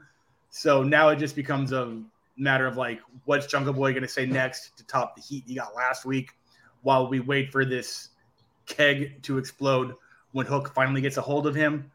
Um, I'm entertained by it, and I, I just, I that's pretty much how I feel about it. I can't wait to see how the, the match itself. That's pretty much it. Mm. De Niro, are you excited for this heel turn of Jungle Boy Jack Perry, his new look and his persona with Hook, and would this actually benefit Hook too? That's the question. I mean, I am, but I feel like they have to stop calling him Jungle Boy. It doesn't fit. So, you know, just call him Jack Perry now. I don't know what you want to call him. You 90210 Jack Perry. Yeah. don't call him Jungle Boy. Blackjack. Yeah, right. Because that that doesn't fit the new persona. You know, what I mean, you don't see fucking Tarzan saying he's you know banging bitches, but whatever. I feel like it could work. I mean, he definitely needed something different. So him and Hook are going to be a good matchup, and I feel like you know you got two young wrestlers who could use a big push. So why not? I, I'm I'm liking it so far. Mm. Yeah, I, I'm me too. I mean, director called it. That's why I'm like, okay, I want to see how this is gonna go far with him. Uh, should he join the faction? I don't know. A bit too soon. No. No more factions. No, No more more factions. factions. The all We're all- faction, factions. We're, we're all tired of these damn factions. No, Hook will be off to be three to four months, just like another AEW. I love faction. He likes it to pay for sure. We gotta have faction one day on the show. But man, um, I get your point, faction. But we have to wait to see how this is going. This is a start. It benefits both. For me, I think it benefits both. It hypes up Hook, even though Hook does doesn't speak, but he just attacks. Good. But it hypes up more for Jack Perry because we get to see a heelish mode. We get to see more of the heelish of him. And uh, you know how De Niro mentioned that does not fit him, change it. No, just go to Jack Perry. Jack Perry 902.0. That's it. Play a theme song behind you right there. That's oh, it. fuck, because I, I can play that song on guitar, so I'm not. I know you can. I know you can. But I mean, we'll see. Another segment that I am invested and intrigued and to see where this is going to go with is Don Callis, of course, and the Gajote, the uh, the Tom Brady professional wrestling here, Jericho, the Gajote. I don't care what anybody said. He is a Tom Brady professional wrestling, the Gajote. Damn it, good crowd. You know, Edmonton, Alberta, Canada. Of course, shout out to Canada, of course. But and then uh, it just they put the shit. Nah, they didn't even allow Don Callis to speak too much on this, but Jesus, I, I really enjoyed this. It was a, it was a good good segment. Do we see the breakup of JAS? Yes, I mean not that jazz, but the jazz. you, know, you know what I mean? But it's is the breakup over between JAS and is Jericho going to join the Don Callis family? That's the biggest question here. And De Niro, I'm going to start it off with you. What are your thoughts of this segment? Where do you see JAS going with this? Do you like this combo? Do we see uh Don Callis, Ken Omega again 2.0, but this time with Chris Jericho? And I don't know. I'm, I'm curious to hear your hear you out, brother. Break it down. My opinion is no, no, no, no. None of this is going to happen. I feel like Chris Jericho was showing he was, you know, he was giving a real babyface style promo. I think that he's teasing that he may join Don Callis, but I think that we'll see, you know, Chris Jericho turn babyface on this, go against Don Callis's family. And to be honest, I don't break up the JAS either. I think that the JAS is also organically getting over, and you make the JAS babyface as well. I think Daniel Garcia is highly over with the crowd, especially since he's been doing that little dance shit, right?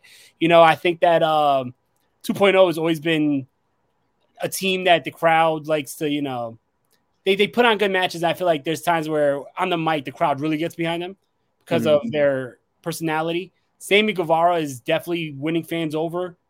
And ever, ever since, you know, his babyface tweener turn when he was going against MJF leading up to double or nothing. So I think that, you know, it wouldn't be a bad thing to possibly turn the JAS babyface, having feud with Don Callis' family. Because I'll say this right now, I hope that we get the end of Don Callis and the Blackpool versus the Elite come blood and guts. I hope that that's it. Finito, finish that shit. Because too often do we see blood and guts, and then that's like a feud, like in the middle of the feud. That should be a feud ender. So hopefully after this, uh, to catch the Don Callis, maybe a few more members could go against the JAS, and that's it. I like that. Good call. Good call. The director, break it down, brother. Um, yeah, I don't know. I don't think Jericho's joining Don Callis, but then also you have to question the longevity of JAS, which may have run its course because they're not really doing anything new right now. Um, and you haven't really seen like Anna Jay coming out with them. Tay Melo is technically not really in JAS, but hangs out with them a lot. Daddy Magic and Matt Menard are doing other stuff. That might be the same person. Um, that, might- that that might be the same. Yeah, it's uh, That might Danny be, Magic uh, Tyler and- yeah. yeah, yeah, and then uh, Angelo Parker.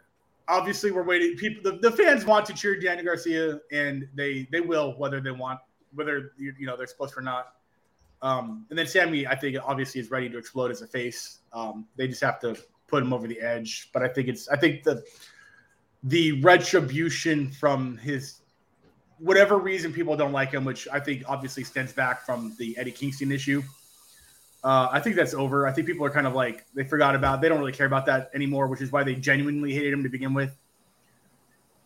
Jake Hager, yeah, Jake Hager definitely jobbed out to uh, Wardlow a couple weeks ago, and I dis- I agree with you that like former WWE World Champion isn't really being utilized right now, so I definitely agree with that. Um, He was also another guy who was not hyped up on TV. He just appeared. But Right. Yeah. So no pre-hype. Daniel Garcia's best member of JAS besides Jericho. I, I'd say him and Sammy are pretty close. Um, completely different styles of wrestling though. So I would say Daniel Garcia is definitely a better technician, and Sammy definitely is a better flyer. I think they're equal in the, both of those skill sets for sure. Um, Daniel Garcia doesn't really get mic time. Uh, Sammy gets card time, which is technically mic time. So Mhm. Yeah, completely different styles of personality. Uh, Jericho going Callis, maybe, maybe. JAS breaking up, probably.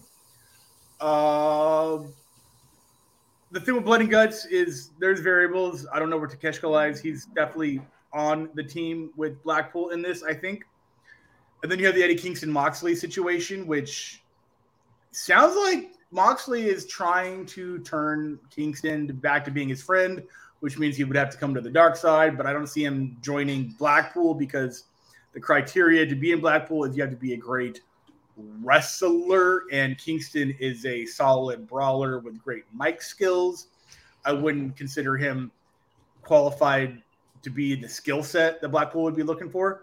So maybe Mox is out of Blackpool, Takeshita's in, Don stays. That might be the move. And then you have Takeshita versus Jericho with face check. That would be great. Rainmaker versus Takeshita would be a great match. Um, a lot of variables, but I, I think they're starting to move pieces around and disintegrate factions and good because all factions elite still exists. Mm, that's right. I, for me, I don't know where this is going with this. I don't see JAS. It's a lot of fucking moving pieces. Like you want you move one piece and everything else kind of shifts. Yeah, that's where I'm at too, because I don't know exactly where the, what direction is going with this. I don't know if this is direction which we'll get into the main event for the blood and guts. Maybe so. I don't know exactly what's the details of it. Right now that Bryan Danielson is out because of the broken arm from Forbidden Door. Uh, so this is kind of like okay, you have you have Wheeler, you have Moxley, you have you um, Claudio. So you, I mean, it's only five people, right? In- in- five on five, yeah. So you got you got You got- Mox, uh, Claudio, Wheeler, Takeshita, and then you need one more. I think I know who it's going to be, but I we're, we're gonna get to that. but I'm thinking about it. It could be this man, the last number. Who knows? We don't know yet. Maybe so, but this could be the case. Oh, Okada. I, I'll tell you what. I'll, I'll say it right now, but I won't say until we get to the main event. But I'll say this is Plan B. I can tell you that. That I can tell you. This will be Plan B. If Plan A doesn't go correctly, the deal doesn't happen. This is Plan B, which is it makes sense why this segment happened. So that's where I'm at. Like, okay. So like I said, we're gonna get we're gonna get to that. But man, this got it. Get on it. Ah, another tag team eliminator, you know, blind tournament. We had Adam Cole, baby, and of course uh, MJF. Which I don't want to mention this segment, but good segments they've been having though. That's saw the last two. They're hilarious. Oh, that no offense, like you know, I was fat too. All right, so letting you guys know, people are listening and watch. I was fat too. Okay, them saying about oh, look like Tony Schiavone, and they just want to start laughing. That's hilarious. All these guys. It, it's a good segment. I know we know we've seen it before with MJF. This match was great. Seen him against Daddy Magic. Oh, you know what? Get my nipples hard, baby. Was this match just got me hard? But the Butcher, you know, Butcher looks in great shape. Shout out to Butcher, you know, getting great shape. Good matchup. Enjoyed it. Other the birthday, of course, we did it to the birthday. Go listen to Every Time I Die. Rest in peace, that band. Go listen to that band, Brooklyn, Buffalo Hardcore. Mm. Like, just go listen to Every Time I Die. If you, if you don't, you're wrong. Mhm. Guy doesn't Man. get enough credit. really enjoyed this. Uh, it was a good matchup. It really, it was a good tag team matchup. Of course, the winner, of course, is MJF. I'm Cole. We got the celebration after with the happy birthday and you know, smash smashes cake. So we, you know, we're getting that direction. How didn't you know? Didn't, didn't mention about this feud between these two. So, but yeah, take it away. Didn't what are your thoughts of this uh tag team matchup and the aftermath of it. the matchup was okay. I think the aftermath is what was like the best part about this. I think that um Cole and MJF are really showing chemistry with each other, which I didn't see on the first time that they were on the mic against each other. They had that great um what was it, 30 minute time limit matchup? Yeah, yeah. Great 30 minute time limit match, you know, and then all of a sudden they're teamed up with each other. And I gotta say, like, I'm liking it. Like they have chemistry with each other. Like I said earlier in the show, I could see like, you know, the same chemistry that Kevin Owens had with Chris Jericho. I could see that with MJF and Adam Cole. So I think if it organically gets over, then just keep on rolling with it. Mm, definitely. Director. Yeah, I am entertained by the MJF Adam Cole thing. It's funny. It's enter- yeah, it's absolutely pure good. It, to me, it's good TV. It's good dynamics. It's um, the underlying storyline that Adam Cole is going to get his rematch, but no one's talking about it. And MJF, I think, is doing is like, I I think it's one of those like keep your enemies close but pretend he's your friend type of things. Uh, I think we're all waiting for the other shoe to drop. You know, like obviously, I don't think Adam Cole is going to truly believe that he's now besties with MJF, or the moment he does believe it, that's when the devil reveals himself. Uh, that's definitely the storyline I'm picking up. Um, and I, I can't, I'm going to enjoy the ride until that happens for sure. Definitely. And the vignettes are funny. I like Roddy having to remind Adam Cole, like, hey, man, you still know that's MJF. He's like, no, dude, I got this. It's cool. He- He's, yeah, no, I know. And then you see him, like, you know, fucking buddy budding with him. Yeah, it's, it's, there's a lot of room for good writing. And so far, they're not letting me down with it. Yeah, definitely. They're, not letting us down, and it's like it's because we know like we're all heading into those directions, head into blood and guts and all in, and then all out. So this it, it builds up. I know a lot of people are not. You some are not invested of it, but I feel that excuse me that it's it's getting towards there, and we're gonna get to especially you know with this feud between you know between the storyline of, of Adam Cole and MJF. I'm glad that Adam Cole is getting that momentum and glad to see that it for him again and not in a bad position or mid card level. This is not bad for him at all, and it actually benefits both of them. Benefits MJF as well because Get the clothesline. Get the clothesline. Get the clothesline. oh well, I know Adam Cole wanted to clothesline these women's, but too bad he couldn't. But the Outcast. That's right, Dr. Britt Baker DMD versus Ruby Soho in the Owen Hart uh, tournament semi quarterfinal. Fortunately, she did lose because of Outcast. The cost of that matchup, of course, they held down uh, Ruby Soho's hand outside of the ring. The count one, two, three. But a good matchup. It was like, well, one thing I wanted to, I don't know if you guys paid attention to it, but the crowd was not really much invested in this matchup. Bless you. Bless you. And, and Thank you. I don't see that they were really invested in this matchup. Uh, I don't know what happened, but if, and I don't know what's going on here with this Owen Hart tournament either. Like I said, I don't know what direction going with it. Too bad that Ruby, uh, uh, well, Ruby Soho lost. I mean, I'm sorry, uh, Britt Baker lost, but now Ruby advanced. Now she'll face Skye Blue. We saw Skye Blue coming out. You'll be facing me in the semifinals, so we'll see how that occurs. But it was, you know, I, it was it was solid. I actually enjoyed it. wasn't bad at all. It really made it Ruby Soho heel mode to go up higher, especially with the you know involvement of the Outcast. So I really enjoyed it. So De Niro, break it down. What are your thoughts about this? I think that I like that they played the story with um this was the main event. Well, not the main event. This was the finals of the Owen Hart tournament last year for the women, and Britt Baker won. And then you know this year, Ruby Soho got her revenge, beating Britt Baker. Ruby Soho was, of course, with a different you know attitude, and now with backup. Where if you remember the Owen Hart tournament last year, Britt Baker had Rebel or Reba. Uh, she had Jamie Hayter. so like we had like a full, you know, it went full circle. Now Where has she been? Good point. Fact, f- faction hasn't brought this up yet, but yeah, she. I mean, as far as like off TV, where has she been? True. I just realized she hasn't been around since like the beginning of this entire angle. Yeah. Good point. She wasn't hyped though. I mean, if it's an injury, cool. They didn't talk about it.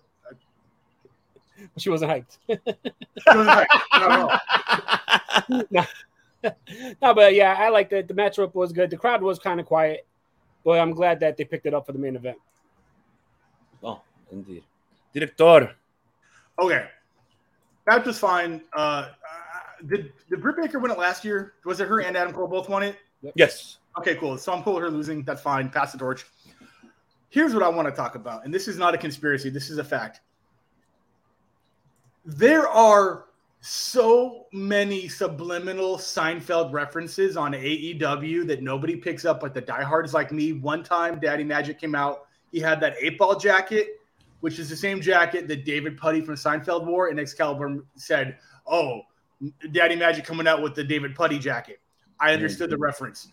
There was some other reference they had made at some point um, that only I picked up on. I had I, I don't remember exactly what it was, but I know it was made tonight or this night.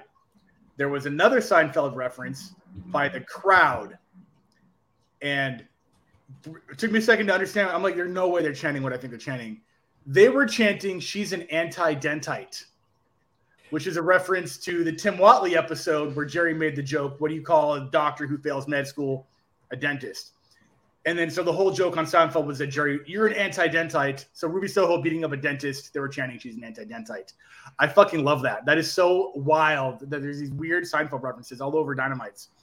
Um, and that's what caught my attention about this match, which says a lot about the match. Uh, I love that Ruby was trying to go for the lockjaw. That was kind of cool, but then it got countered into like the lockjaw, and then there's a reversal, and then the finish, whatever. Um, moving moving forward makes sense. Britt's going to be fine on this loss. She doesn't need to win the tournament twice in a row. Uh, I have no idea who is going to win it, but uh, yeah, that was the story for me right there. Was the Seinfeld jokes. What's going What on, Noah? Noah? What's going on, brother? Appreciate tuning in, brother. Appreciate. Yeah, I mean, That's it. we'll see how they, we'll see how it goes. I mean, with this tournament, like I said, it's just that there's too many tournaments. We have this, you have the tag team one, and you have the men's ones too. Which, but it's just like the men. I guess you know, you guys mentioned it's entertainment, but then it gets is it investment? Not really with the uh, tag team. Then, Yeah, these somewhat, yeah, but there's too predictable. But this one wasn't predictable because I thought it would have been Ru- um, Britt to win, but they don't expect Ruby. So I guess they're going a different direction, which I see that. Thank you, Noah. Love that. Thank you so much. Appreciate, Appreciate you, that. man. Yes, thank you so much, man. And uh, but man, definitely. I mean, we just have to see how where they, you know, where they're going, where they're going with this Owen Hart tournament to see, and are they gonna they're gonna save it out for for all out? I'm assuming. I mean, yeah, all out. They're gonna save it for, which is a long time from now, though. So that's why I'm trying to like understand like why so quick with this tournament, and then hold the finals until that time. That's where I'm just like confused of there of where is Tony Khan going with this. That's where I'm at, you know. So that's the only you know the thing that is you know I guess no I see. Britt and Ruby made perfect sense. I like the ending of the match with Ruby getting revenge. Yeah, no, I agree with you. No, I do agree with you on that. You know, I'm with you on that. If that makes sense, which I did it to the tournament. Forgot about that. That was the last year's tournament they had, and you know their revenge as well. And it's I think the And they finals were, are they were the opposites last year. All Britt was the heel, Ruby was the face. so. If it in faction, if it is going to be all in, then okay, then That's still a long time because that's only a week before All Out. So Yeah, Yeah. that is very true. You're absolutely right on that. All right, main event time. We're gonna get into it. That's right. Kenny, oh my God, Kenny Omega versus Yuta Wheeler, and this match was great. I really enjoyed it. Um, shout out to Wheeler, uh, Yuta, because I know he got hurt.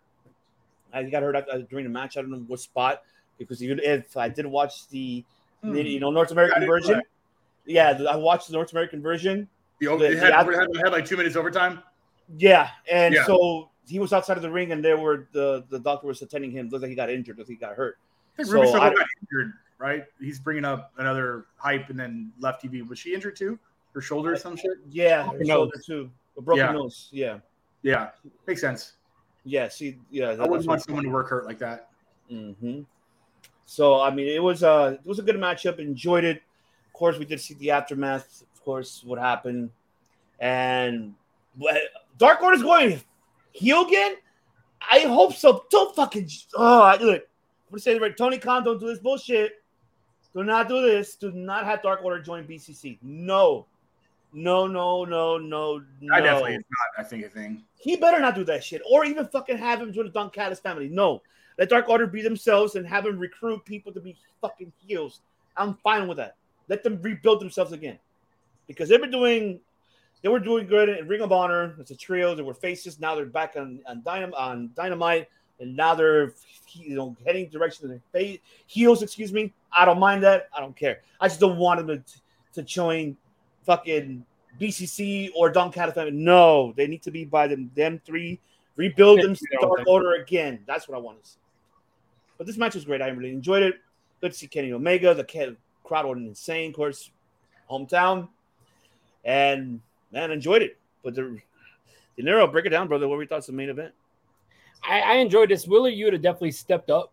So I, I, I got a little mixed up. I almost called him Yuta Wheeler because I saw it on the bottom there like that. But Wheeler Yuta definitely Oh. stepped up, right? And I think that he um he could hang in the main event, but Kenny Omega, it was good to see him back, especially after taking that nasty, nasty bump at Forbidden Door against uh Will Ospreay. Really good matchup. Wheeler Yuta definitely, like I said, could hang, but this matchup was Kenny Omega's match to win. And yeah, I mean, we didn't get to see the aftermath with uh Dark Order because on my stream, as soon as Dark Order hit the ring, like the show went off the air. But yeah, I mean, I don't think that they're going to be joining any other group. I think Dark Order is just going to be doing their own thing, but as a heel, maybe, which I'm fine with. But yeah, I mean, going into Blood and Guts, there's a lot of intrigue on who's these mystery opponents. There was a post show uh, promo by Kenny Omega who was alluding to the mystery opponent on the elite side. I don't know if you want to get into that right now or do you want to wait? Yeah, that's it. Well, we'll wait. Uh, you know what? We'll wait. Well, no, we'll wait because we got to get director's point of the main event, and then you get into that for sure. Cool, cool, cool. But go, yeah. Um, go ahead, director. Oh yeah, uh, that little shit, Wheeler Yuta. Every time, B- every time BCC loses, it's him. It's this fucking guy. Swap him out for Daniel Garcia. That was the right move a long time ago. Um, yeah, dude, this match was really good. Uh, I actually, I, I, uh, at one moment thought that Wheeler was. I was like, "There's no fucking way. They're not. This is not Action Andretti versus Jericho. They're not giving Wheeler this win." And for point two nine nine nine nine seconds, I thought they did. that was good job to the ref. Good job to everyone involved on whatever that three count was. I forget what that the the sequence was. Uh, but it was fucking. It was when like Blackpool came down and it was like an interference and then finisher after finisher. I was like, oh shit, they're giving a protected loss to Kenny. Holy shit. Um, I'm glad they didn't though.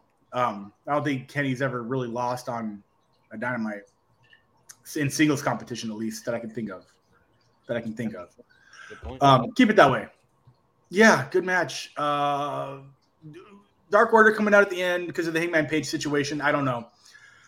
If you want to talk about all-time disappointments in AEW, because I'm not exactly a bootlicker, I am disappointed by a lot of the decisions. It will be Dark Order. Uh, they could have been where Black House of Black wants to be. Is sort of that was the original. I mean, now it's a comedy gimmick. It's just it's you have like five naked medians running around. That's pretty much what Dark Order's become Mm. and uh, not not the not the faction I wanted it to be. It did have hype. I love the Join the Dark Order vignettes. I love those weird Scientology style videos they had coming out. Uh, I love the Queen Slayer going in there. I think she should have been the exalted one. Not that Brodie Lee, Brody King, Brody, Brodie Lee, Yeah. Brodie Lee. Not that he should not have been, but she should have replaced him after you know his unfortunate you know demise. Um, and they should have just been evil as all hell. They should have just been just like just drop the purple. You know, I can't take purple seriously as a heel color. That's kind of why I'm not like S and the D of Judgment Day right now because like you can't have colors and then be like super evil if that makes any sense. You know, like House of Black's doing it right, but you just can't be like, oh, we're evil, but we also like fashion. So that's kind of what Dark Order is to me right now. It's like the hot topic bad guys. Mm, okay. Uh, as far as the what happened with the Kenny post promo, I didn't see that part. Uh, I don't know who he alluded to, and I can't wait to hear what De Niro thinks. If he can drop some hints or tell me what Kenny said, I can maybe guess. But uh, yeah, it's good. Wheeler does not suck as a wrestler. I do not mind him. He is fantastic. He gets better every day, but like, just I don't like looking at him. Look at him. It's weird, weird little What's shit. wrong with Wheeler Yuta, man? I don't know, man. Just weird. Really gets no love. It's like I never understood why Vince hated Christian, but now I do. That face. Uh, and uh, well, yeah, go ahead, Daryl, break it down. Well, Yeah, tell me tell me about this Kenny promo because I know he likes to get on the mic after TV goes off air and you know kind of like talk from the heart. So Well, yeah, I mean, he basically was just talking about how when he took a couple weeks off after um, Double or Nothing, he didn't go back home. He didn't go to Canada. He went to Japan for a friend that's really near and dear to his heart and someone who's going to stand. Are we stand getting the by- Golden Lovers? Is it Golden Lovers? it's alluding to the Golden Lovers and Kota Ibushi coming in. So Cool. There Yeah. you go. I'm with that 100%. So Yeah. Kota Ibushi looks like he could be the fifth member on the elite team for Blood and Guts. Mm-hmm. Now, the I think that they're trying to get you to think that Chris Jericho will be the fifth man on the the Blackpool Combat Club side because Don Callis is associated with them. You got uh, Takeshita associated with them. I personally think, you know, it's going to be a guy who is backstage the last couple weeks in AEW. I guess he's, you know, working on contracts and contract negotiations. But I think it's going to be Chris Hero, right? And I'm going to explain why. Chris Hero, who What? is- Chris Hero, who said he's back in professional wrestling. He said he's making his return this year. Was a part of you know AEW Collision and has been backstage the last couple weeks. Mhm. Chris Hero, who, if you want to talk about the original concept of the Blackpool Combat Club, guys who trained with William Regal. Mhm. Chris Hero's a guy who took his career and went to England to train with William Regal. Chris Hero's a guy who was under William Regal's tutelage for many years, and then he goes to FCW, and Cassius Ohno was a guy who had a feud with. Uh, Oh no! Cassius Ohno had a feud with William Regal because William Regal chose him as the chosen one of FCW, and then the early days of NXT. So if anybody would fit with the Blackpool Combat Club, it would be Chris Hero. Also, you got Claudio in the Blackpool Combat Club, and we know Chris Hero and Claudio, former tag team champions in Ring of Honor with the uh, Kings of Wrestling. So I think it's going to be Chris. I don't know what you guys think, but I think that's the way they go. Is it you, Chris? Really? You? That would be crazy. I love it. I think it's Chris Kennedy. It, that'd be fucking cyberspace return. Um, so it, it, it's five on five. The five. Okay, so everybody we know of on the elite side is Young Bucks, Kenny, Page, not Eddie Kingston. Kingston's in Japan. He's Oh, doing Japan. he won for the next like three weeks. Right, he just he just won that belt, so he's definitely okay. So so he's not. I, for some reason, I thought he was going to be on the elite side. So No, yeah, that's he's gonna be definitely not thing. Okay, so then on Blackpool side, we have obviously the Blackpool, and not Takeshita. No, Takeshita's a part of it. Bryan Danielson's injured, so he's not going to be a part of it. There we go. Okay, that's cool. Makes So sense. it's uh, Wheeler, Claudio, Mox, and Takeshita. Cool. All right. What, Oh. what's what's uh Bryanson's injury? Is it? In his Broke match. Uh, with Okada, he broke his forearm. Oh, how? Yeah, he's going to be out for. Broke his forearm, like fractured. Yeah, they, they said that the, the X-ray was disgusting. I, let me see if I can pull up the picture of the X-ray. It was yeah, uh, you both, sir, because I broke my forearm. I've broken. I had a compound fracture, which uh, is both buttons. I fell off. You remember those hoverboards? I fell off one of them. Bro, That sucks. So I was on a weird. They have the, like a new playground at school. You know, it's like a it's like a zip line, but it's attached to a metal. Yeah, pole. yeah, it's like a bar. Yeah. Yeah, yeah. So I some fucking bigger kids pushed me off of that and pushed me so hard that when I got to the end of it, I flew off and hit the support beam. Oh God. Yeah, I was like nine years old, screaming bloody murder, man. My arm was literally floppity, floppity, floppity. It's nasty. Let me see. I Definitely. think I can get the X-ray. Hold up. He, he broke this this side of the arm, like right here. He broke this one, Chris. Like we're getting this this forearm. He broke. So it, it's not fully. It's like a fracture, but it's broken. Oh, yeah, let I'm me trying take off this. oh wait, is that it right there? Yeah, no, that's from Yeah. WWE. He's broken Yeah. that before. He's broken It's- that before. At least Yeah. that. Not all the same arm. Well, well, good thing it wasn't. Uh, it wasn't his neck. So there you go. See, oh no, that's the one oh so that is okay. See the highlight that says WWE. That made me think that was an older injury. Because No, this was um. Bree just put this up because he was talking about him breaking his arm against. uh Let me see what the. yeah. So WWE star. See if you click the article. right, right, right, right, right. So Yeah. that so that that X-ray, if you look at it, mine was both of those bones. Oh, Oh. yeah. So yeah, that- Oh. but I was also nine, so like whatever. That sucks. though. that's gonna be he's gonna be out like probably four to eight months. I, it's a neuro. You just got me now thinking that could be fucking Chris Hero now. Jesus. Well, if you remember, I don't know if you saw the article, right? The um, the first collision, right? Chris Hero was backstage, and the rumor was he was negotiating for a contract. Then he goes on Twitter and says that he's back in professional wrestling and he's stepping back into the ring because he took a year off. So, I mean, why not? Why not? And he fits with the BCC perfectly. That's a guy who was under the tutelage of of William Regal. He's been in teams and feuded with Claudio Mox and Bryan Danielson. He even had a match with Wheeler Yuta. You can even look it up. He had a match with Wheeler Yuta. I think it was AIW or AAW in Chicago when Wheeler Yuta was still uh, Jimmy Yuta. Jimmy Yuta versus Chris. Jimmy, yeah, mhm, yes, Yeah. I remember. that. That's right. Jesus, man. Fuck. Now you got me thinking now. Maybe that could be Plan C, but who? Because uh, the fact, because like I said, Plan A, BCC. Can BCC. BC exactly. Aha, BCC. Love that. That could be the case. The fact because you know Kota Ibushi, he's a free agent. He's not with New Japan any longer. He's not a free agent. So right now, Tony Khan is trying to make it happen with bringing this man in, and I know Kenny is trying to make it happen.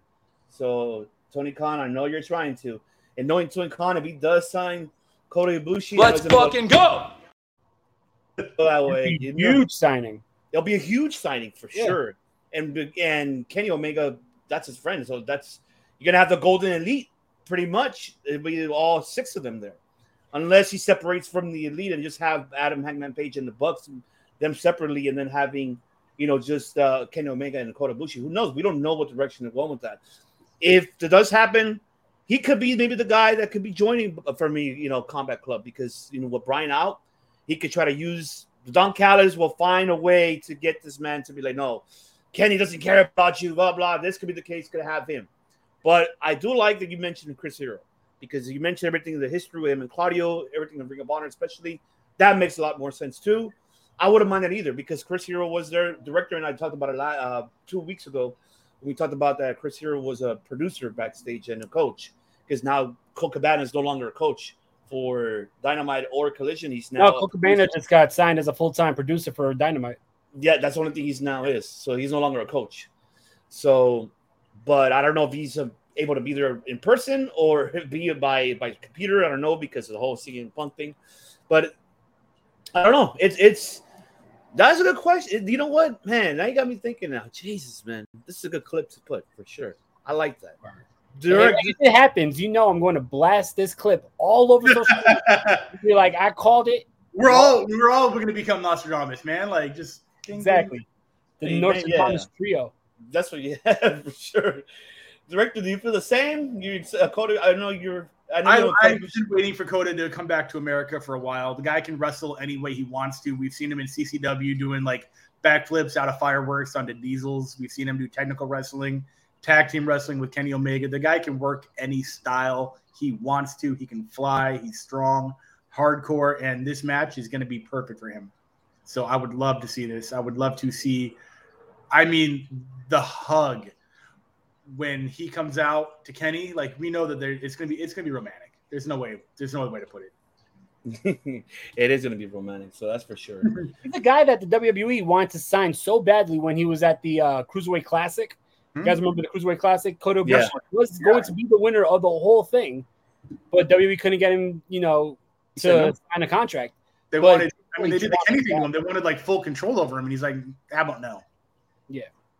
Yeah, Well, he he didn't want him to be a full time member. He wants to travel around and be, you know, the journeyman in wrestling. So Which is exactly I mean, he's probably one of the best to ever do that.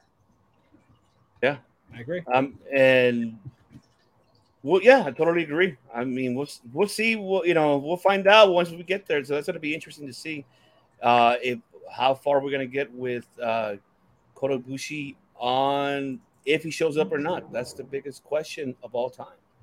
Last topic of the night to end the, sh- end the show here on a Saturday night. Of course, later on today you do have, of course, AEW Collision. Of course, we're gonna do a just overall. We're not gonna you know give everybody's thoughts on this. We got, of course, as uh, in the, in the women's Owen Hart's tournament, uh, Athena versus Willow Nightingale. You have also in the men's Owen Hart tournament, Ricky Starks versus Power Power Hobbs Hobbs. You have, of course, in the tag team eliminator, of course, it, that is Bullet Club Gold, Rob Juice Robinson, Rock Hard, baby, and of course Jay White versus FTR. So if they win, they get a tag team title shot. And of course, the main event, we already know who's the main event. Of course, I, I'm not Jim Cornette, but the way how he sings, Understood it's CM Punk. Yes, it's CM Punk versus Samoa Joe in the Owen Hart tournament semifinal.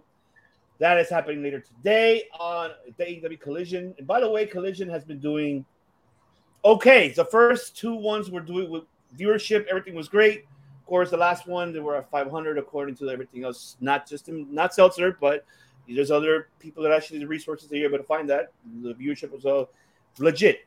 Um, so 500, so it's kind of like in between. It's getting there, but in the crowd, you could tell the last one was not really much into it. I could tell.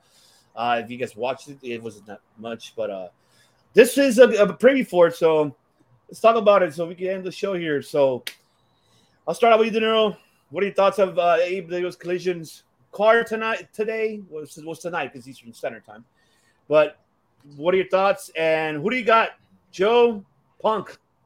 What do you got? So, you know, Collision, I feel like the last three episodes, whether the crowd was into it or not, I feel like Collision is better than Dynamite. Collision is such an awesome show. I'm having so much fun with that show.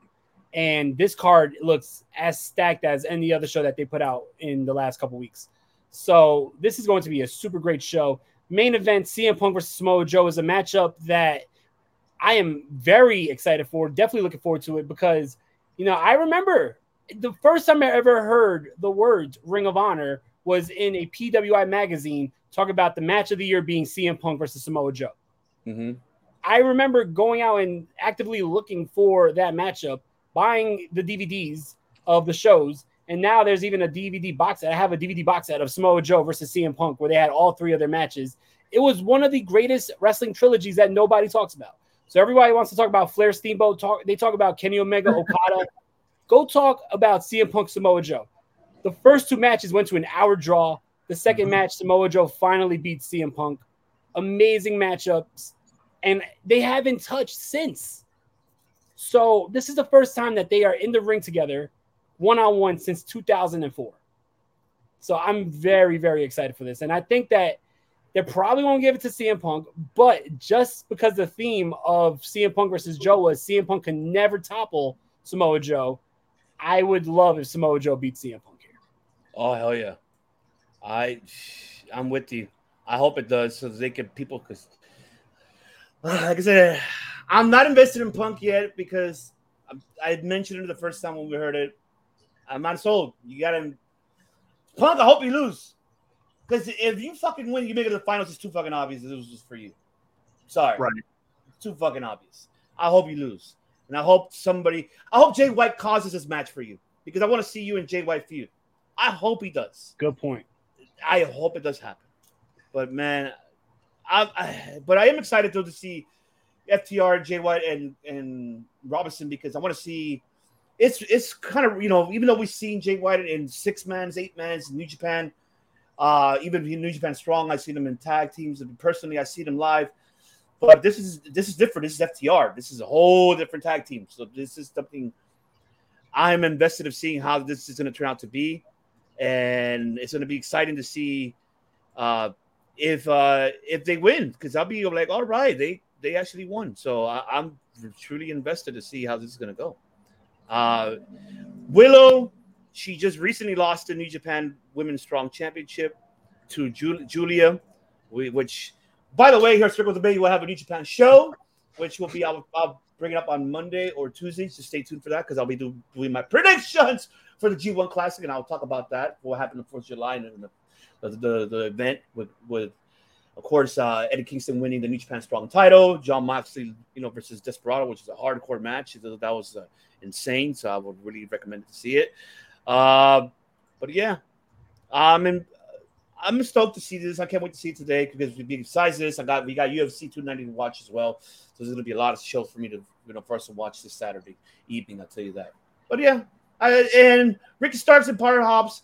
Say Power Hobbs. I, I think he, he needs to have it. I don't think we need to see Ricky Starks and see if CM Punk wins, it's gonna be Ricky Starks and CM Punk in finals. If Joe wins, give me Joe and and, per, and, and Hobbs, two powerhouses going at it. Why in the hell not? Why give it a Joe? Shit, he's done for a lot for the company. That's just me. I'm just digressing. Director, what are you, you excited?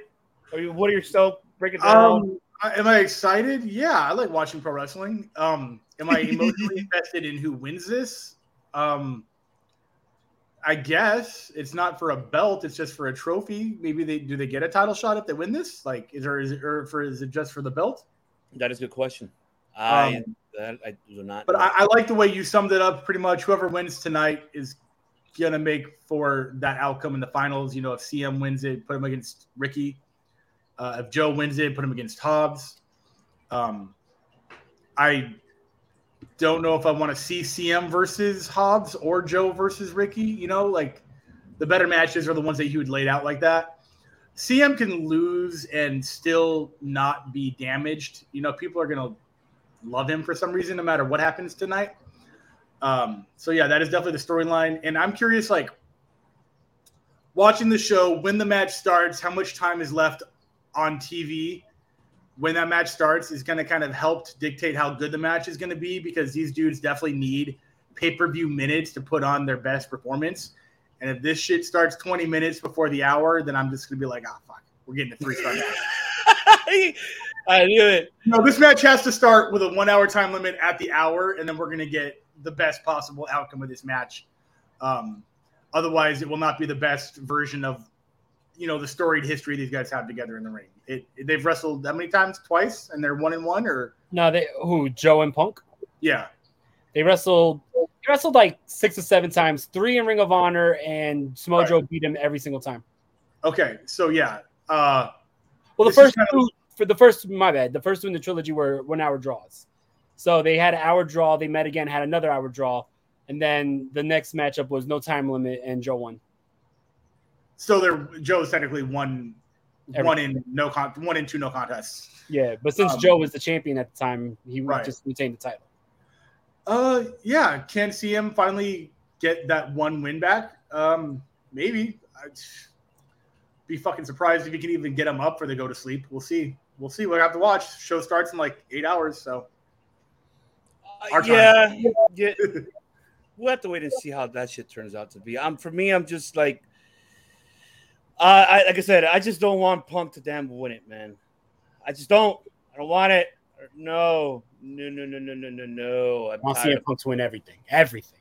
Win- Look, unless fucking MJF. Tony, unless Tony Khan fucking promised him the whole world, like, yeah, I'm gonna give you the whole world. Yeah, we're gonna win this tournament. You're gonna do it for Owen Hart. Eh, okay, this is, and I'm gonna, I'm gonna Nostradamus this shit if it does happen.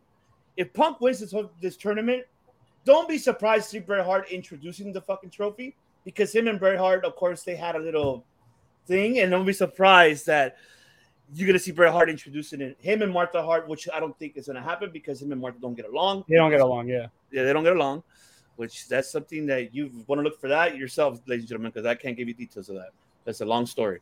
But yeah, but uh, if let's say if Martha doesn't show up, which she should, because you know, obviously, of course, it's uh it's her husband. So she has rights for it, and plus she owns every right for it. Unless she gives permission to Bret to show up, or unless Bret sends a video, maybe so. So I mean that could happen. That could be the case. But who knows? Who knows? Um I, I it could be a all in, yeah, but we'll see. I, I, I'm excited to see it. I want to see where this goes, and let's see how the crowd get invested. or does it go to another draw and then they're both out of the tournament? Oh, But then that would technically mean that Ricky and Powerhouse was the finals. Then, Yeah, fuck it, that would be hilarious. so if the final, it would be funny because the finals would probably be on before the semifinal matchup that cancels out that matchup. That means the matchup before that was the finals. So yeah, so let's do it.